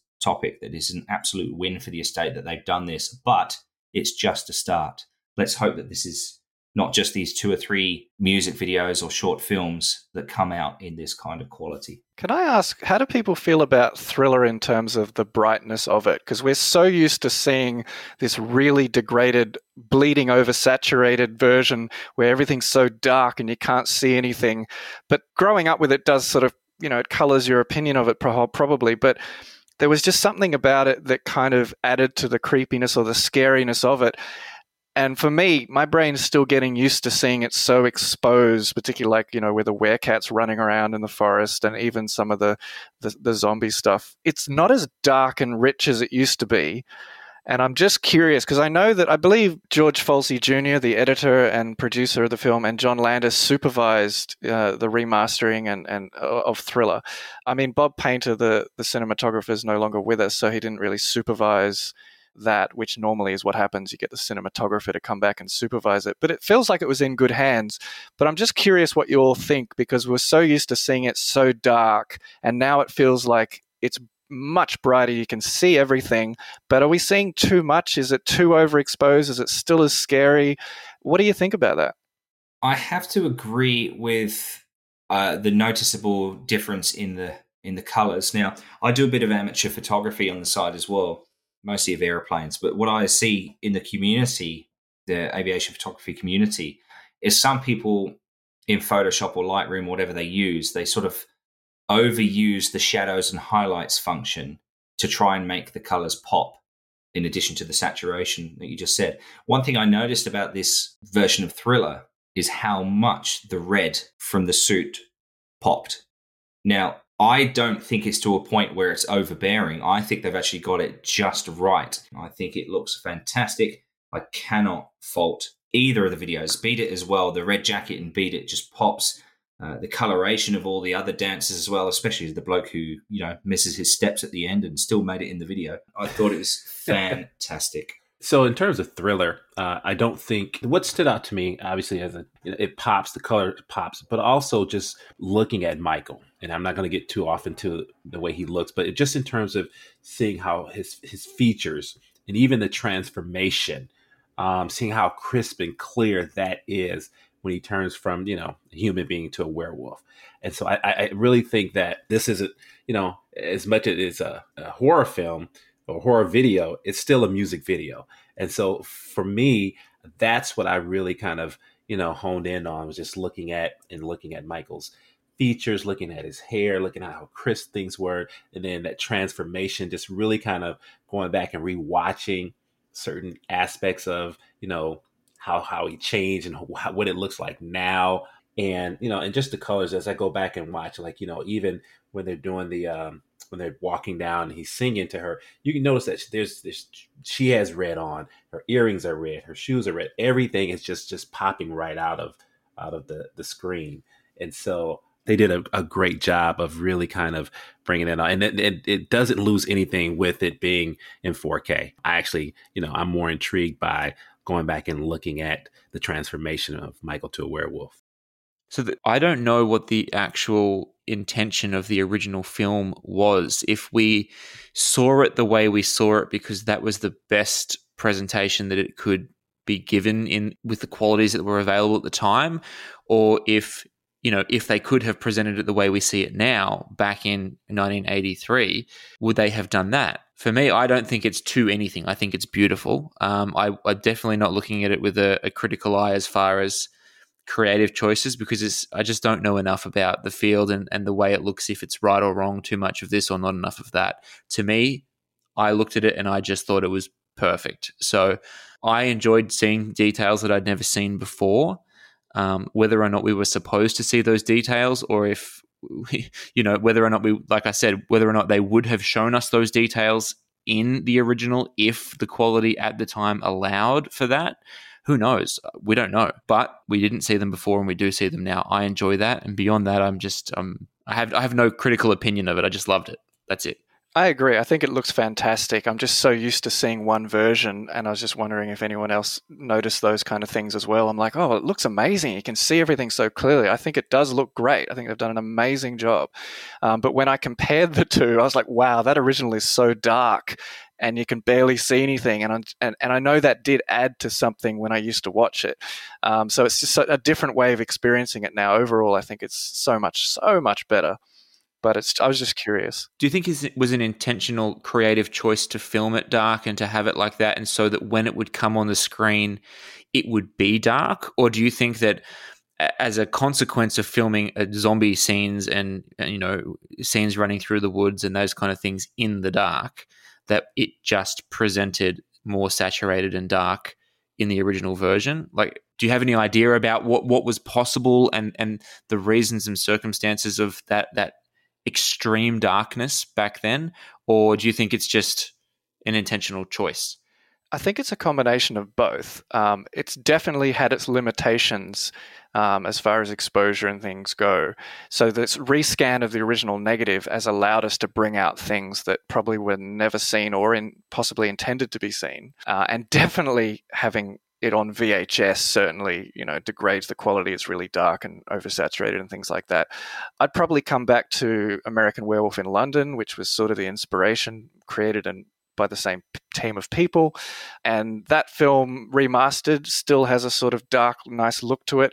So I think intention wise, it was originally intended of that era in the early 80s to be kind of dark and scary, and a lot of films looked a certain way back then. And now I feel like it's probably pushed it a little bit away from that to make it more clearer and more visible. And it's definitely lighter and brighter, but I think it's probably about right. I wouldn't say that's how it was intended, but I think it's the way the filmmakers now believe it should be and maybe would have done if they could have back then they basically had some control, quite a lot of control, when they do what's called the color grading or the color timing to say how do we want it to look, what's the exposure, how dark, how bright, how much color, how how blue is it, how red is it. They can control all those things, like Charlie was talking about when he does photos. Uh, so they obviously intended it to look a certain way, but it does then depend on what medium or format it's being delivered on. Is it going to be projected on film in a cinema?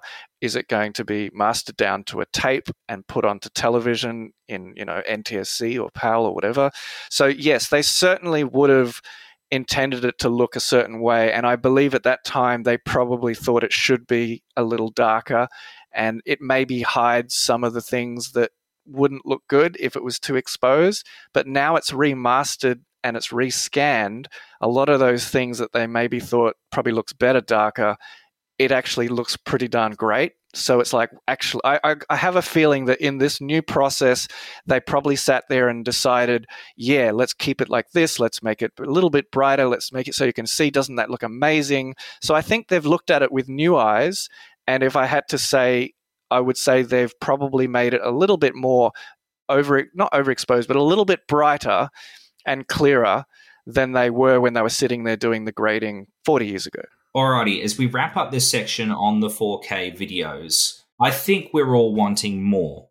So Billie Jean is allegedly on the way. So excluding Billie Jean, and now obviously we have Thriller and Beat It. What two Michael Jackson videos or short films would you like to see in 4K?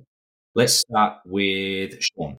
Well, for me, it would have to be Smooth Criminal and Remember the Time. Good choices. Very good choices. Yeah. But as an asterisk, anything that you can do to, you know, bring Can You Feel It to life, do it. Very good. All righty, Damien. So first, I have a question: Do we have Smooth Criminal in as good a quality as it can be? What did um, what happened with the Moonwalker film? We kind of do on the on the actual Moonwalker HD Blu-ray. Can it be better than what's on there? Not the self-contained version, but it's pretty darn good. Yeah. So obviously, Smooth Criminal for me is this is the is the natural contender with Thriller to be his you know most, most iconic video. You couldn't possibly have a conversation about 4K short films without Smooth Criminal being in that conversation. But I'm refusing to stick to two because I'm going to pick Black or White and I'm going to pick um, Remember the Time. And I think Ghosts because Michael had a, he actively said that he wanted to do something with the Ghosts film. I don't think he was happy that it kind of fell into a, a black hole and disappeared and the world never really got to see it or experience it the way he wanted them to. So Ghosts would be the other one for me. And the estate has alluded to 3D of Ghosts and whatever else. So there's clearly been conversations, or they know the possibilities with that one. They clearly have access to the tapes for it if they're talking about doing it in 3D. So Ghost is Ghost is something that I think was important to to Michael. So if it was important to him, then it's important to me. Very good, good choices. I would struggle to pick two, and that's why I asked the question. Um, I think the way you make me feel would look great. It's got that a similar feel to Thriller, just in a non-ghouly kind of way, because it's still down dark alleyways and things like that. I think that a 4K uh, redo of the way you make me feel would just make things pop there just as much. And I'd be interested to see that.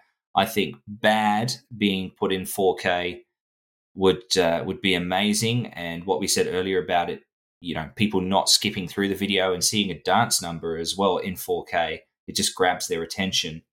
Black or White was also going to be one of my choices, Damien. So it's a very, very good choice. So I am going to go with Bad, and then I'm going to echo what Damien said with Smooth Criminal. And now, the film director himself, I really want to hear your thoughts on this. How can you pick just two Michael Jackson or Jackson's short films or videos? I can actually narrow down to just one, and that would be the torture video. My God. I'm just kidding. The only thing you could have said worse than that would have been you want to see Cry in HD. okay, I'm just kidding. Um, no, seriously though, um, for me, it's it's a bit of a no-brainer. For me, I would pick Captain EO number one because it's just amazing. Yeah, good luck. John Branca's flushed that down the toilet. um, Flushed, mm. gone. Goodbye. See you later. Well, if it was, uh, if if I had a choice, I would say definitely Captain EO. Not only because you know it has been shot, you know, in such a great way on film, etc., but also because it's not really widely available in, in high quality. So that would probably be, be my number one. Uh, and then I would agree, Ghosts in full 4K resolution, remastered, put into widescreen would probably be the other one, and you'd get more bang for your buck if you got those two, I think. Um, but I'm a huge fan of the Bad album, so pretty much every video off the Bad album I would love to see in the highest quality possible. So that's what I reckon. And I just want to add that I don't want to hurt the feelings of any of Michael's other short films by only picking a few because they're all so fucking good. Yeah picking is not fair when it comes to Michael's songs and videos. It's just not fair. And so I want to just send my love to all of the other videos that didn't get mentioned because they're so fucking good. He didn't miss on videos until no, the Invincible well, era. He didn't miss. It's it's hard to leave out Stranger in Moscow. Yeah. It's hard to leave that one out. It's it's hard for me to omit they don't care about us. Um, so it's just it's it's hard. It's definitely it hard. So I, I, agree. There is one that we do have in 4K, which we really didn't need and, and didn't want the official lyric video to want to be starting something. I mean, you can remove that if you want. I'm not, not a big fan. Yeah. um, anyway. And by the way, just just to explain to any listener who's listening and doesn't understand why I said John Branca had flushed Captain EO down the toilet, his first two TikToks that he made, he actively went out and picked a fight with Disney. It was in relation to the Chris Brown Thriller 40 tribute performance that was cancelled. But he came out aggressively and basically made sure that the world knew that ABC and Disney are no friend of John Branca. And as the executor of the estate, I'm pretty sure that's one of those bad relationships that I alluded to earlier, where the estate just can't seem to put beef aside and work with people uh, and put Michael number one. He obviously has something going on with Disney, and Captain EO is a Disney owned thing. So that's probably something we will never see anything special done with until the current administration of the estate is no longer. It's just the reality of it. Could also explain why Michael's episode of The Simpsons is not shown on Disney Plus anymore. But, Mm, uh, yeah. And they're sort of standing fast with that. But anyway, excellent thoughts, excellent uh, analysis of the videos. Thank you all very much for that. Now, next up in our discussion on this episode, the Thriller 40 documentary. Now, Paul, Damien, and myself all watched this together in Sydney. Shawn, it's my understanding that you haven't had a chance to see this documentary yet. So That's correct. I, un- I understand that you will as soon as you can. Absolutely. So it'll be interesting. Well, hopefully we don't ruin it for you uh, and, and give away the game with what's in there. Well, I, there, there's been a couple clips that's uh, made its way onto Twitter. Yeah, and I want to say I'm a bit disappointed by that. That as much as we want to get it out there for as many people to see, I'm a little bit disappointed by the people that have decided to bootleg it. Uh, we, uh, upon arrival at the theatre in Sydney, we had our phones taken from us, and it was explicitly said at the start of the showing that this is still a work in progress, and that they specifically didn't want people to record it and put it out there, and anyone who was found to be doing so would be asked to leave. So. Uh, the bootlegging recording is is disappointing. I understand that bootlegging has happened many times over the years. My favorite DJ admits to bootlegging a Michael Jackson gig in Leeds back in the Bad Tour. Um, that's Chris Moyles. This particular instance, they went out of their way to say, "Look, don't do this. It's not a finished product yet. We still want to, you know, have our own chance to improve it." And for people to just ignore that and then publish it, I think it's a little bit disappointing. Don't at me. I'm not coming at you personally. I'm just saying I'm a bit disappointed in it. But anyway, Shawn, I really do hope that you do enjoy it when you do get the chance to go and watch. Now, Damien and Paul, it was the first time I got to meet you both in person. It was an absolute pleasure to share that uh, evening with you both. Likewise. So, thank you very much. And I really am interested in both of your thoughts on the not just the content of the documentary, but how they went about it, what could be left out, what could be put in. There were lots of things in it, such as unseen footage before. I'd never seen the in the studio footage of Michael Jackson recording The Girl Is Mine with Paul McCartney, with them standing opposite each other in fairly decent quality as well. Not amazing, not 4K, but pretty good quality. There was an interview with Michael around that time, which I think was recorded at Havenhurst. He's just sitting there in his, uh, you know, turquoise colored jumper, just talking about what he's doing. I found that very interesting. That's not footage I'd seen or heard before. And so there were there is enough, in my opinion, in the documentary to make it appealing to Michael Jackson fans, old and new. And there's also some higher quality footage of the Victory Tour, which is what we've been clamoring for for years on the MJCast. And so hopefully there is something in the workings with that. Now, I'm going to throw it to you, Paul, in your capacity as a film editor. What were your thoughts on the documentary as a whole? And then we'll deep dive into little bits and bobs here and see what we could have improved. Okay. Um, overall, I thought they did a pretty pretty good job. I mean, most of us, our hopes really, all we really needed was to see as much unseen or high quality remastered footage from that era as, as possible. And I think they did a pretty good job of including what they had, and it wasn't you know, just all talking heads. So it had a 95 minute runtime, which I thought was possibly a little bit short. The off the wall one was about the same length. The bad one was just over two hours. Um, I thought Thriller being, you know, the greatest album of all time, I was kind of looking forward to a bit of a deep dive into it and getting in the studio and seeing all that studio footage and seeing all of the performance footage and everything they had. Yeah, I feel like they, they could have done a lot better, but overall, I think they did a pretty decent job it pretty much for me followed the same mold as the Spike Lee films. I feel like they just said, look, that's what's been done. That's what was probably going to be done if Spike Lee did it. Let's just follow the same mold, interview the same kinds of people, talk about things in the same kind of way, and try and add a bunch of, as they seem to want to do, things that would relate to a fresher audience, which I'm not as much into. I think it could have been great to just purely focus on taking you back to 1981 82 and getting into the creation of that album and then maybe at the end showing the impact of it. But they seem to really want to dive into showing a lot of contemporary stuff with the interviews and the TikTok stuff and blah blah blah blah blah which I'm not as big a fan of. Um, but yes, they definitely did show a bunch of footage that was fantastic. I was intrigued by the fact they said it was a work in progress. It did feel to me, and I know my criticism is probably a little more uh, fine tuned when it comes to technical stuff. To me, it felt a little bit rough. For our screening, it felt like the sound for the entire film was slightly out of sync by a few frames, but that could have been the projection or the sound system but they'd also taken a lot of footage which they didn't want to use the real sound for, like the studio footage and various other clips where they dubbed in sound from either the album versions or whatever.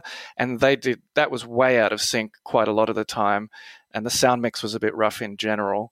In terms of quality, nearly all the archive footage was uh, shown in 4x3, sort of square, including all of the newly scanned negatives of uh, stuff that's been upres to 4K, which is great.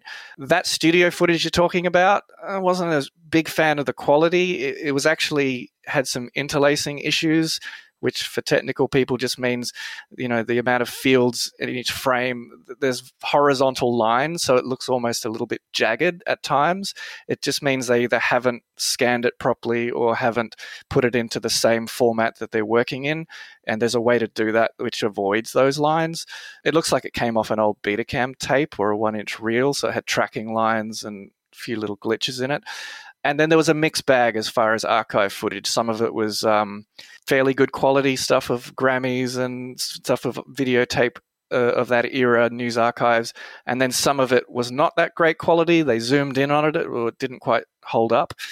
But uh, for me, the best stuff was obviously all the the high quality archive stuff all that extended making of thriller stuff, which I believe the full extended making of thriller's been uh, remastered, and almost everything they used of the making of thriller was stuff that's not in the original.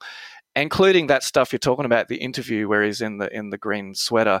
We've heard the audio of that in the making of Thriller for years and years. When he's talking about Fred Astaire calling him after Billie Jean, uh, Motown 25, all of that, and talking about Can You Feel It?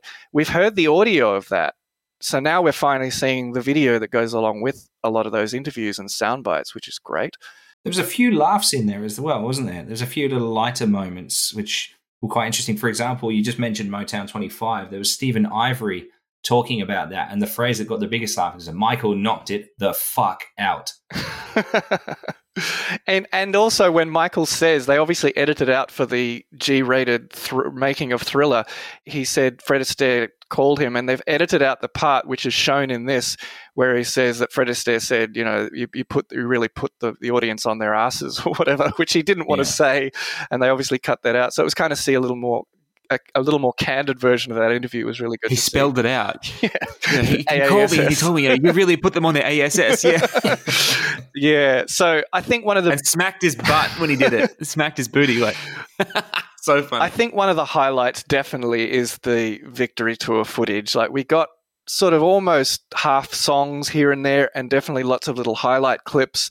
And it did make me just feel like I wish I was sitting in the cinema watching the entire victory tour you know, from a 35 millimeter high def scan in 4K or whatever, because they obviously have it. And that was one of the absolute highlights. I just thought this is amazing. They also had all these outtakes, which they did in Bad 25. You may recall, we are just talking about remastering the videos. You might recall in Bad 25, all of the newly scanned outtakes on the set of The Way You Make Me Feel or Bad were much superior quality to the actual video clips that they were showing highlights from. And it's similar similar here, particularly with some of the stuff. They've got it all in, in high definition, outtakes from Thriller, outtakes from Beat It. Obviously the Thriller and Beat It videos are included as well. So yeah, I just loved all of that high definition footage and I know I'm sort of going on a bit, but to to me overall that was the glory and the highlights of this film was getting to see all that footage presented in amazing quality. I like the fact that they touched on how they went about making Thriller relevant. Some of that I hadn't heard before, like you know, using the fact that Paul McCartney is a very notable white musician who'd had great success with the Beatles and then as a solo artist, latching onto him to use him, if you like, to have Michael as a black artist cross over into the white community and to grow the album sales that way. I found that part of it really, really interesting. And that's what I wanted to also ask Shawn about as well. And I'm aware, obviously, you haven't seen the documentary yet. When Thriller came out, was it notable, for example, that Michael was using you know, prominent white figures to try and cross over? The other one they touched on was going to the White House and meeting Ronald Reagan. You have to remember, and, uh, earlier in 82, 81 or 82, you know, Paul McCartney had uh, a duet with Stevie Wonder, Ebony and Ivory. So it wasn't too far fetched yeah. time. And so to see Michael working with Paul wasn't a stretch. In hindsight, it makes absolute sense because of the success of Ebony and Ivory. And so that it, it made a lot of sense for that pairing to happen. Obviously, The Girl Is Mine didn't wasn't as successful as Ebony and Ivory, but again, it, it made sense. So it wasn't too far fetched. No, fair enough. Yeah. Can I just ask one question? How much did they really go into what led up to Thriller? They did the off the wall stuff. Off the wall, Triumph, the Triumph tour, and then how much of that did they really delve into? I clocked about 10 minutes before they got to the point where he was ready to make Thriller. Like it started out the usual way, a few highlights, and then at, at one point, about two or three minutes in, maybe five minutes in, it actually cut to the whole Gary, Indiana, home of the Jackson Five, and I thought, oh no, we're not going to spend half an hour reliving everything and missing out on deep dive thriller stuff. But by the 10 minute mark, they sort of covered all that fairly generically, what led up to it, the off the wall album, a lot about what didn't happen at the Grammys and the and the receiving of of of uh, the off the wall album and where he was fired up and wanted to really connect and break through. So it wasn't a lot of time spent on that, but they definitely covered the key points, I think. Gotcha. Uh, Damien? Yeah, for me in general about the documentary, looking at it through the lens of the fact, which was touched on earlier, that it's a work in progress, I thought all of the ingredients that they need to have to make this thing a 10 out of 10 are there. They clearly have access to all the footage that we want to see, and they've exhibited that they have that. They have access to interviews with people who can tell this story, and it's all there. And for me, I was I was quite blown away by how they're the direction that they're going in. I thought it was really, really good. But that's through the lens of it being a work in progress. We haven't got a chance to review the actual documentary because the way it's presented to us is this is not the actual documentary. Mm. This is the work in progress. And I know myself personally, having certain projects that have been at a work in progress stage before, before you actually finish them, my lord, if someone would have heard them or seen them or read them before that I thought they were ready to be shared with people, they were a mess. So this is coming together pretty nicely, but it is still a bit scrappy. Um, the narrative doesn't make total sense. It doesn't. I don't think the documentary, the way we saw it in its work in progress stage, it doesn't know what it wants to be yet. Can I just can, can I just jump in and say as someone who works on these kinds of projects and other things, my honest professional opinion of where that where it's at when they say this is a work in progress, I think, to be completely honest, that that's pretty much exactly what it's going to be. They're just going to polish the sound mix, maybe fix up some of the quality of the footage if they can get a better version of Billie Jean or whatever. I honestly don't think it's going to be that much different based on where it's at now and what they're presenting, I honestly think that's pretty much the film as it's going to go down, unless there's sort of enough you know feedback and outcry and comments that they want to listen to it and say okay maybe we'll listen and take that on board. But to me my professional opinion is that their idea of work in progress means it's just not 100% polished yet but i think that's the film they're going to present. Okay well if, if that's the case then my review of it will change. Just because I don't think it's where it needs to be. I think it has the, all the ingredients are there to make the most delicious cake, but they're not mixed properly yet. They haven't got the right balance of flour and egg and water and sugar, and it's not where it needs to be. There are things that they need to remove. In my opinion, I would be removing probably at least 15 minutes of it because it's just there are too many tangents that don't stay on topic. And we'll get into what those individual things are probably as we discuss this. But I'd be removing a significant amount of stuff that just is doesn't need to be there. It's like it feels like maybe it's all been place held. It's placeholder footage or it's placeholder ideas. I know when I produce a an episode of the podcast I'm working on right now, the Faking Michael podcast, it sometimes starts being you know a certain length and then you go through and you just take everything out that doesn't work you try all of your ideas but it's not all it's not all good some of some of the stuff needs to go and that's how I feel when I watch this. And if it's truly a work in progress and, and a less work in progress than Paul is believing it's going to be. I'm optimistic. I would love if it's actually, no, they're going to do a lot more and maybe add a lot more. Yeah. But I would say prepare for the worst case scenario that that's pretty much the film and they're probably not going to change it. Yeah. Based on the level of where they're at, they've done a lot of split screen work, they've got different things going on, and it feels to me like it's at a level that's fairly polished. It's just a bit rough and not fully mastered yet. So I'd love it if they do more with it and make it better, but I've got a feeling that it's going to be pretty much that unless there's something that everyone completely goes crazy and says you've got to take that out, and I know Damien will get to that, then maybe they'll listen to that. But yeah, I'm I'm love to be optimistic, but yeah, I feel like that's probably the film. I think also it's not it's not just taking things out. It's also there's some things that need to be added in that aren't there. Absolutely. And again, like if it's a work in progress, and it could even be, and this is probably me wishful thinking or you know just being naive, and I'm not naive, but I'm being intentionally naive just to try and justify why this is the way it is but there are some songs that don't even get mentioned. Like I don't think they mention PYT or Lady in My Life at all in the whole mm. thing. And I think there was like 10 seconds of PYT playing in the background of like a news voiceover about the victory tour. And that was the only time I even heard that song mentioned. So for me, it's like, is it missing? Have they forgotten to include it? Have they ch- make it made a, a, and a conscious choice to not include it? If that's true, then why did they bother to mention by name "Baby Be Mine" and talk about some of the sounds that are on the track? Like, if it's if they're going to do track by track, then you kind of got to do all the tracks. And it starts out as kind of track by track, or it feels like it's going that direction. Then it shifts into a analysis of the three short films in the Motown 25 performance. Then it shifts into like this chronological telling of the Grammys and the Pepsi Burn and the tour, but it's out of order. It's not in chronological order, so it doesn't make sense. I think they've made a conscious decision not to do track by track like the Spike Lee ones did, and I think. But it starts out feeling like right, it's going to be. I think That's the, the problem. reason why they don't mention. I think the reason why they don't mention all those tracks is because they're only using the best of what people have said. And I'm guessing nobody talked about those tracks or they have nothing much to say or use unless the director was specifically saying, we've got to talk about every track and come up with stuff. I'm guessing they're just using the material they have, and nobody really talked about anything on those tracks of interest.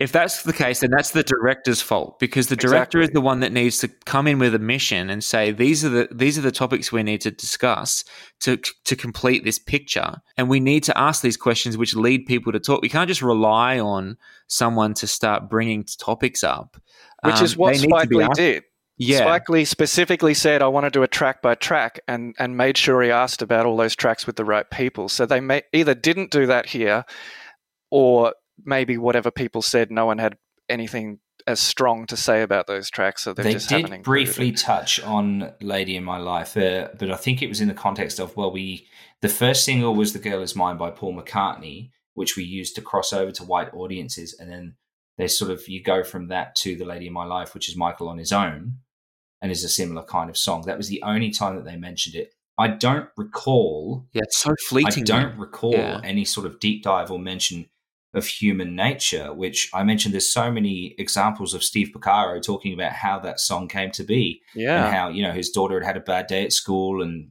this boy had pushed her over and mm. she came home asking yeah, why. he's he's not even he's interviewed. Not mentioned on there. They had Matt Forger they had Matt Forger as well, but he didn't really dive into. He has great stories about recording, you know, Eddie Van Halen's guitar solo, and they didn't really dive into that in ways that I've heard done so much better in interviews he's done. And yeah, and Steve Porcaro is not even in it. Yeah. And how can you have not have anything good to say about Lady in My Life? I, I, I just that that's baffling to me. But there's some excellent footage of Quincy talking about it, Yeah. about how the song evolved and how it's like we we were working on it and it was okay and we knew what direction we were taking it, but Michael wasn't giving it, and so it was the instructions to go back in and the begging. And beg, Quincy talks about like there's con- there's contemporaneous footage from the time where these people are actually talking about these songs, and it's like some stuff is missing, and that's what I was saying. Like this documentary doesn't know what it wants to be. Is it? Does it talk about the whole album or just Well, it talks about it? at the start and how how want to be starting something is such a great opener to the album. How it's Michael saying, "Hey, I want to start some shit here and tip tear it up." and they could have sort of that's that was the exact wording they used. That's not just me being colourful with my language, but they they could have mentioned the lady in my life by saying, "Okay, we've got to the end of this absolute juggernaut of energy. Let's bring it down and relax." Okay, Yeah. now you can go to bed having listened to a beautiful album. that's where I'm saying comes into play is that they started out like it's a track by track, the opening track, and then you know the baby be, be mine, and then it's like it, it doesn't continue with that track by track type of thing, and then you don't get to the end of the actual album. You somehow get off track and go start going down the chronology of music videos in Motown 25, Yeah. and then this big this big thing about Don King and there's ET storybook in there, and it's like, hang on a second. Like Yeah. we're spending time on Don King and ET Storybook, but we're not mentioning PYT. Like, how does this make sense? And there's some incredible, they used really well stylistically where they didn't have great video footage of something, but they had audio for it. They used a really good technique of playing the audio of someone telling a story with other footage on screen. And they have some incredible audio of, or they have access to some incredible audio of James Ingram, who wrote PYT, talking about the recording session with Michael Jackson on that song. And for me, it's just remiss to not explore the songs on the album, especially the seven that were top 10 hits, to, to kind of not even mention them. And therefore, not even mention one of the writers on the album. Like it's there's missing pieces of the puzzle, and then there, and then we have, of course, the pieces of the puzzle that aren't a part of the picture of Thriller at all, that are all just thrown in there, which are these mm. random stuff that just are the things that we'll all probably agree need to be taken out. it did feel like we were going to do the same mold as the as the Spike Lee ones at the beginning with the track by track, and then we were getting into like taking you there into the studio for making Thriller the album, and then all of a sudden they jump to the CEO of TikTok and go on this whole random thing about how everyone's doing the TikTok thing, which felt so out of place. And if you were going to use it at all, I know most people want it deleted, but if it was going to be there at all, it's the sort of thing you might put at the end to say, and look what this amazing album has gone on to do and how it affects generations to come and all of that. But there is that. The other issue is why it's not as balanced track by track kind of thing. Is there's obviously an issue with you know having interviews from people who are no longer with us, with us like Bruce Swedien. Bruce Swedien's no longer with us. Um, Quincy Jones, we haven't got interviews. We're going to get current ones of him, so they're, they're sort of half using archive stuff, but they're probably a bit reluctant to do so. So it, and there's a lot of important ones. yeah, and and and you know Rod Temperton is no longer with us, so we have all that audio from the 2001 special edition that they could obviously incorporate, but there just seems to be a bit of an imbalance as far as it. Okay, I put it this way: it feels to me like the focus of this documentary is not let's do a deep dive track by track, explore the art, the creation of the album, it's more about let's just talk about how amazing, iconic this thriller album was and how it's the best thing that Michael ever did for the world and how it's reaching generations of people now and it's still iconic. They're more focusing on that broader audience kind of thing for the documentary rather than just making it purely about the art and the creation of the album and every single song. And they're just using the pieces that they have, the interviews that they have, some weird choices for interview subjects and people who are, you know, having their opinions. They interview a lot of people who have just heard the thriller album, which is nice, but not as much people who are actually part of it or have something to say about the actual artistic creation of it. So it's a, it's very imbalanced overall. And like Damien said, you'd hope that this work in progress banner that it's under means maybe they'll refine that a little better. It's a little all over the place. But again, the amount of great stuff in there, like you said, all the ingredients, is sort of enough to appreciate as a fan. But it would be a little better if they kind of tightened it up and structured but just to better. talk talk more on the point of like the creation of the album. Of course, we we we kind of want to know the origins of the songs and how they evolved. Like they did touch on some stuff, like they touched on the Mama Say Mama Sa Mama Kusa, but they not didn't say enough. where it comes from. exactly. Like, like the, Michael and Quincy had a conversation about Quincy saying, "Well, you know that comes from Manu Dibango's Soul Makossa," and Michael's like, "Of course I know where it comes from. That's why it's there, and I have to have it." And he's saying, "Well, okay, as long as you know where it comes from." He's like, "Yes, of course. Well, we have to go with it." And like that's not touched on at all. It's just some the, the session singers going, what does it mean? And Michael's saying, oh, I don't, it doesn't mean anything, just sing it. Like there's so much more to explore, like to show that Michael knew where, Michael knew the origins of his art. He studied art. He, he was a student of everything that had come before him. And he wanted to pioneer a new path that was going to be ahead of him. And he knew exactly how to take those. He was sampling before sampling. it- this is before the major hip hop Mm. uh, revolution, and he's he's sampling through his own mouth things from a decade earlier that come from Africa and that come from all different places and bringing them to the mainstream. And I don't think that was appreciated as much as it could have been. Um, but to the point of the creative process of the album, which is it, it's they haven't talked about all the songs. That's we, we know that, but we we have this scene where Carousel is in there, and it's on screen text with like this is an outtake, blah blah blah blah. But it's like how are you how are you discussing outtakes of songs that came into the out that, that, that were taken off the original version of this album? But you're not talking about songs that were actually on the freaking album. Yeah. You've got a scene with Carousel, but not a scene with PYT, and then also a scene about Starlight, which doesn't actually go into Starlight. That's exactly what I was going to say. One of the big issues that Oh, I was had crazy. It was was that- crazy. I think from an, a general audience who doesn't know all of the stuff to do with Thriller and the backstory, I think one of the most interesting things for an audience would have been the idea that this Starlight demo, which they start to talk about how it was constructed and playing the drums and the bass and this, and I think, oh, this is going to be really good. People will respond really well to this because when they played the Billie Jean demo, the audience in the cinema we're in really reacted to how, wow, look, he didn't quite know how the song was going to go yet. They were really fascinated. You could feel the vibe of hearing that demo for Billie Jean. So when they did Starlight, I'm going, this is going to be great. They're going to sort of show the, how the songs, and people are going to go, oh, I recognize this is Thriller. And then there's going to be these different lyrics and this Starlight chorus. And I'm thinking, wow, that's going to be a really important part to show the evolution of this song, which I think will really connect with a general audience. But they alluded to it and then they just never sort of showed Starlight. They just showed Thriller. And I think that was a huge miss that I would say is one of my big notes that, that you've got to have a little bit of that in there. It's such a great story. So you're saying that it, this this pales in comparison to the off the wall and bad documentaries. I think it has a way to go to get to that. There looks like they're in the same mold and they're doing. You could you could almost believe that it's the same director almost. You'd sort of go, "Oh, it looks like it's the same kind of thing," but it I don't think it quite gets there in my opinion.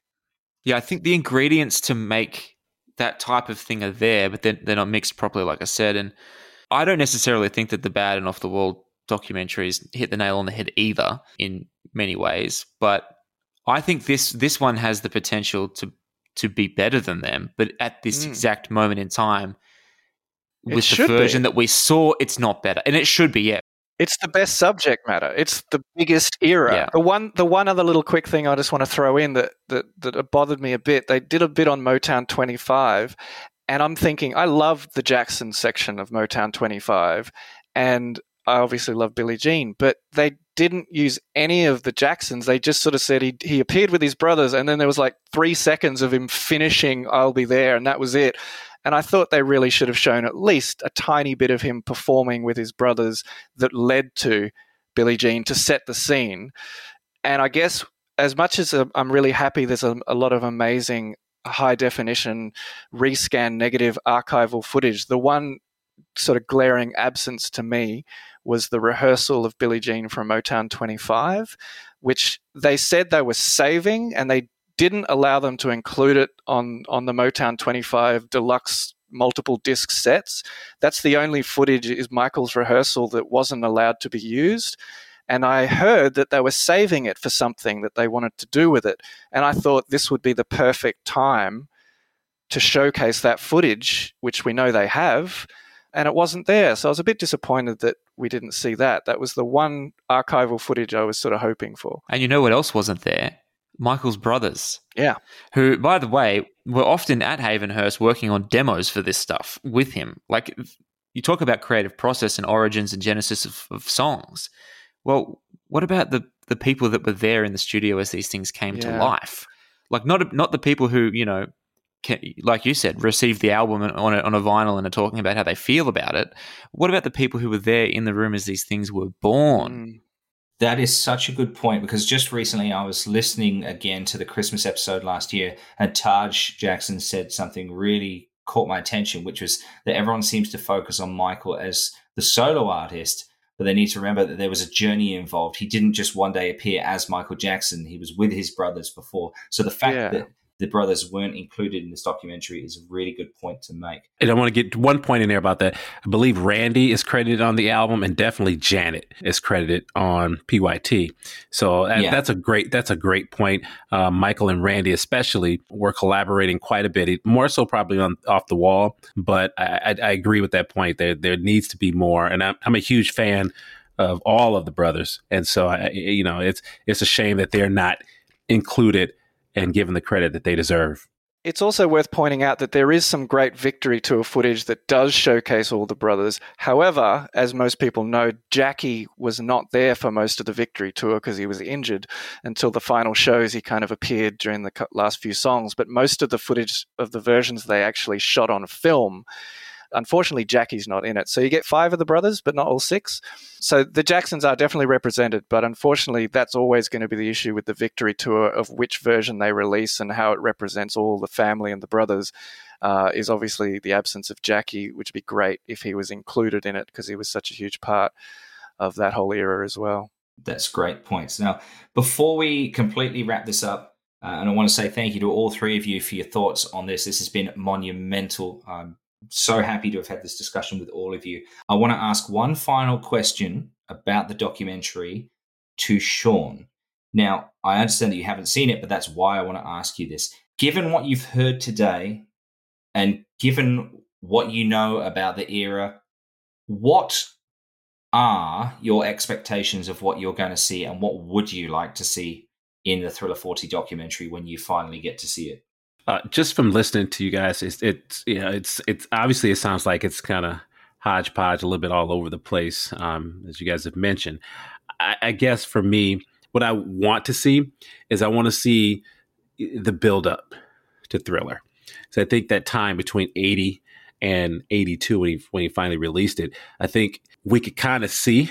We knew that Michael was getting ready to break out, and so just to kind of see that build up, and then the track by track um, you know, that's kind of what, as a longtime fan, you know, I want to hear the stories. Um, even though some of them I've heard, you know, uh, the Mama Say, Mama Say, Mama I, I know the story behind it, but I still want to hear it in the documentary. You know, I want to hear about, you know, Eddie Van Halen, you know, uh, guitar solo. I want to hear, you know, Lady in My Life. I want to hear that track by track, what went into it. And then the Michael Mania after, the one thing about the Michael Mania people need to understand about that time is that the brothers were still, you know, very popular. And so, you know, we weren't too far removed from Destiny Triumph. Um, and so the brothers were still very popular. And so it made a lot of sense for the victory tour to happen with them. And so just to see that M- Michael Mania and how it, uh, you know, again, with the Motown 25, with the Pepsi commercial. But I, I also, and I'm going to dig it back up, there's a video that was floating around in about 1984 in Detroit on Belle Isle. It's a little island in Detroit. And, and it was just, they were capturing a summer, a summer event. I can't quite remember what it was. In 1984, and you could see the influence. Um, they even did a Michael Jackson contest, and they, they they brought up the brothers too, you know. And so it's just to see that moment when actually when someone posted it, I saw it. It just took me right back to how just how popular, just how massive Thriller was, and so just to be able to kind of see that and capture that in documentary form, you almost almost feel like you have to do two parts, just the track by track stuff and then the Michael Mania stuff after for part two. Uh, so that's kind of what if you if if they called me and said, "Hey, we want you to script this for us," that's how I would script it. Excellent. Alrighty. Now we've already done our analysis of the documentary. So for Paul and Damien, just very quickly, marks out of ten. Damien through the lens of of it being a work in progress and what I am hoping the work in progress means, I'm giving it nine because I think that that there's a lot of the stuff that needs to be there is there. If this is an indication of the final product and there won't be any significant changes, then I'm bringing it down to a, a seven and it goes below the Spike Lee documentaries. Um, it's probably sitting around the Spike Lee documentaries for me at the moment. But given some significant changes, I think it can be a 10. Wishful thinking, maybe, who knows? But right now is a work in progress. Nine, I'm being optimistic. If it doesn't change at all, it's a seven. Fair enough. Paul? Yeah, I'd probably say it's going to be about a seven. I'd love it to be higher, but I'm I'm going to go with a seven. I, I think the the bad twenty five because I love that album was was sort of like an eight or a nine for me. But this one has potential, but based on what we're seeing so far, if that's pretty much it, I'd say it's probably going to be about a seven, mostly to do with, from a filmmaker's perspective, of the structure and how they tell the story and how it all goes together. I think it could be a lot better in that regard. Excellent. Shawn, I'd be interested to get your thoughts when you've actually seen the documentary. So please make sure that you tweet about it or, or do something like that. For me, I'm giving it a nine out of 10 and I'm keeping it there, hoping that it gets better. I still think that there's a lot of potential where it could get to a 10, as Damien said. But for just separating what it was and looking at it as its own piece of work and forgetting all of the outside stuff, I give it a nine. Alrighty, so we're coming on to the final part of this episode now. We're going to wrap this up. What I asked you gents to do and not share with me before we started recording this episode was to think about how you would have handled the release of Thriller 40, what you would have included, what you would have left out. So, if you were in charge of the Michael Jackson estate and running the Thriller 40 project, what would you have done? How would you have handled this? What would have been your dream? Let's start with you, Damien. Okay. I've thought about this a lot in just in conversations with friends and different things. So for me, the, the guiding, the mandate of the project would be make it make sense. make it make sense and put thought into what do we have to do to make this project make sense for what it is? So we're celebrating the 40th anniversary of what? Thriller. Nine tracks, the biggest selling album of all time. That's where we're starting. And that's got to be the focus. We have to celebrate that. Okay. And we can expand on the original album with a second disc, which is great, which they have done. But what goes on that second disc, I think there's a whole different train of thought that that I would be on than what they were on. And so for me, in in the context of make it make sense, I'd be saying, let's talk about how Thriller got to be Thriller. And let's look at the bonus tracks through that lens. And what I would have done with that is first of all I would have I would have gone back and spoken to the original collaborators of the album and and really figured out which were the original nine. So what were the the four that were removed and then replaced with because we know the mythical story of we had nine tracks down, we sat back and looked at what where we were, we took a, an honest assessment of the material and then we identified four songs that weren't quite up to par with the other five then we removed them, and then we went on another quest to replace those songs with new songs. And so, which were those four songs? I'd like to see some notes or a track listing of, of, of exactly where the album was really at before they had that assessment. And I would include those four songs as the four bonus tracks. And if it is really Nite Line, um, Hot Street, Trouble, and Carousel, then those are my four key bonus tracks obviously they were replaced by Lady in My Life, Beat It, Human Nature, and PYT.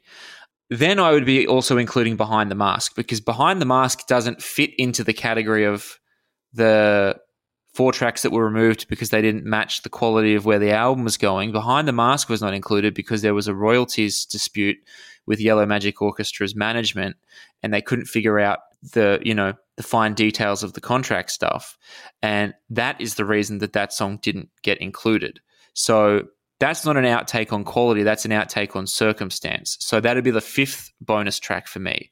So I'd have the four that got replaced plus Behind the Mask. We've got five.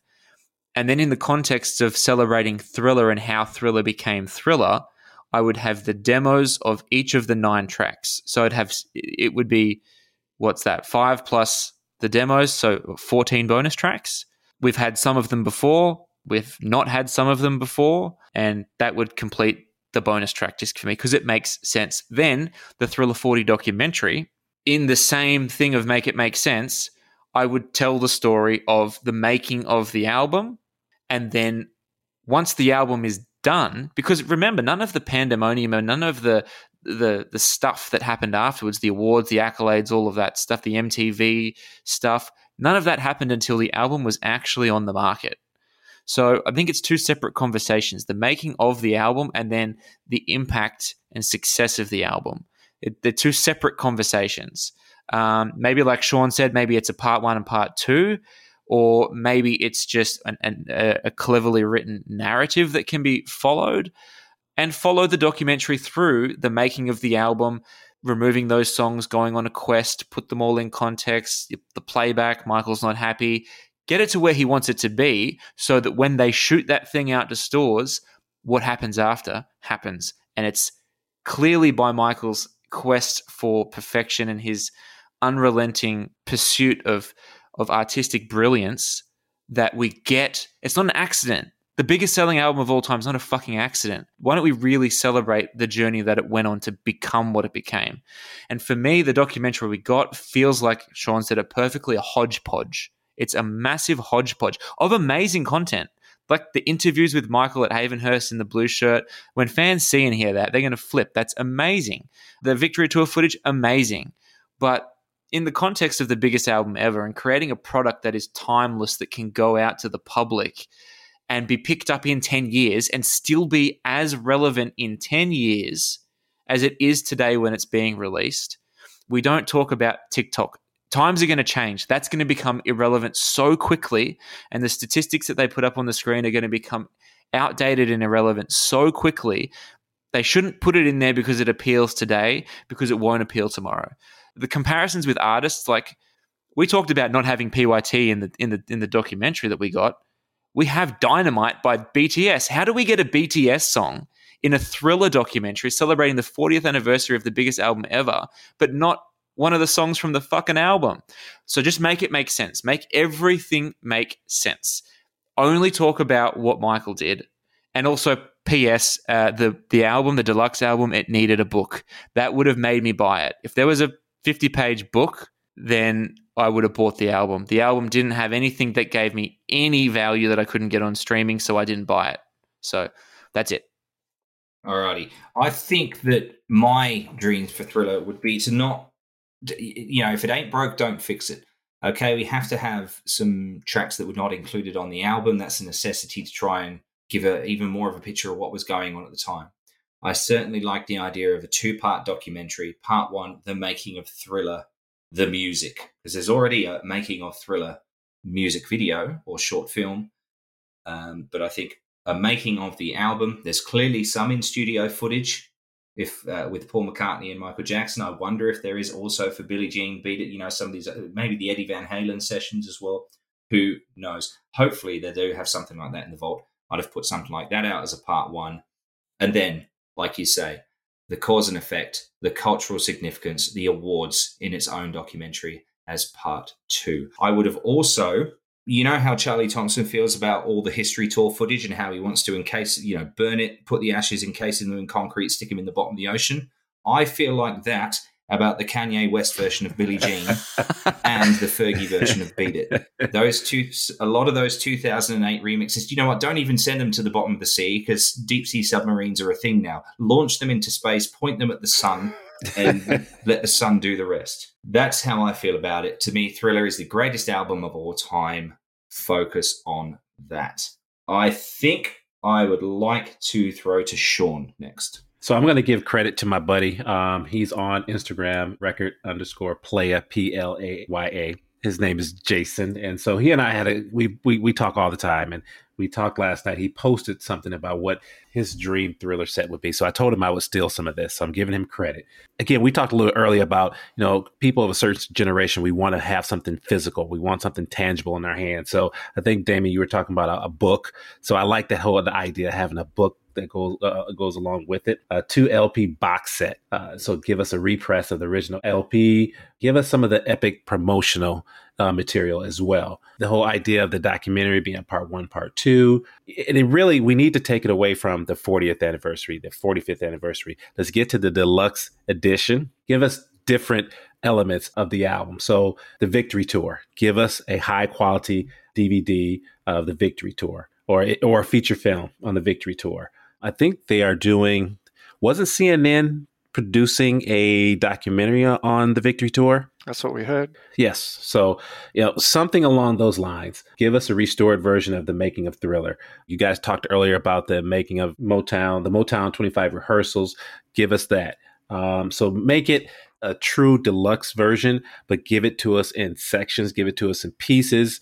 Um, so that way um, we're not overwhelmed. And that way you can do like the Prince estate or other decent estates where they, you know, they truly honor and they give you quality material um, when they release albums. Great thoughts, Shawn. Thank you very much. Now, the final word, Paul Black.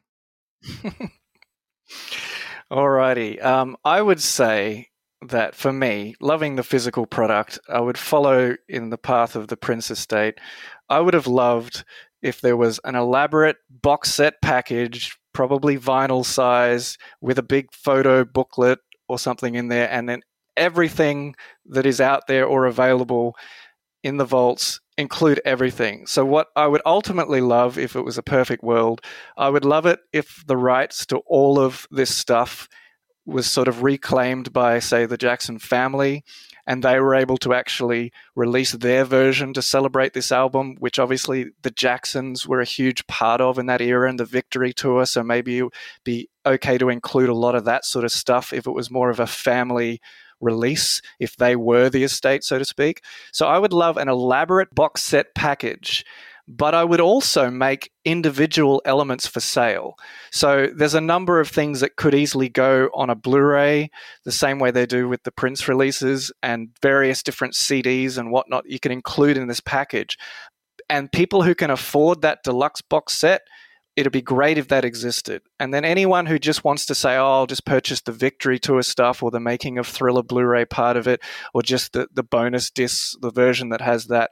So for me, it'd be an all encompassing thing. And I would love it if it include, as Damien said, all the full length demos from Thriller, because you may or not be aware that when they've tacked on the Billie Jean demo in this release, it's still half of the demo. It's not the full length sort of version.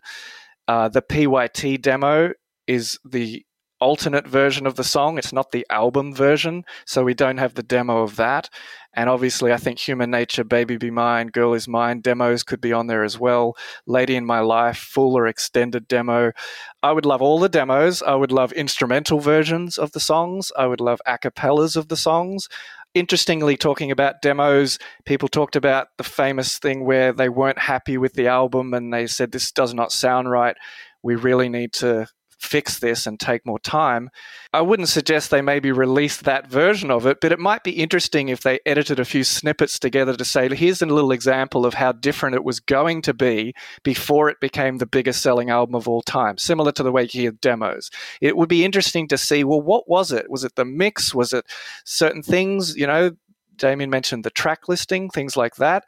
And I just would love to have you know more than one disc with 10 tracks on it it'd be great to have all of the different outtakes that we know exist for that album that of that era. And if you wanted to extend it further, as the Victory Tour is part of the whole thing, and that's 84, there's a lot of tracks he recorded around that era, a lot of duets that probably have different record companies and issues. But, you know, you got Say, Say, Say and The Man with Paul McCartney. Um, you've got stuff with like Rockwell, Somebody's Watching Me, Tell Me I'm Not Dreaming with Jermaine, Don't Stand Another Chance with Janet, Centipede with Rebbie, things like that. They're getting a little off track, but it might be like this is what became of Michael when he was in his highest selling sort of you know massive global status. Um, mm. As far as remixes go, some people say it's a little controversial.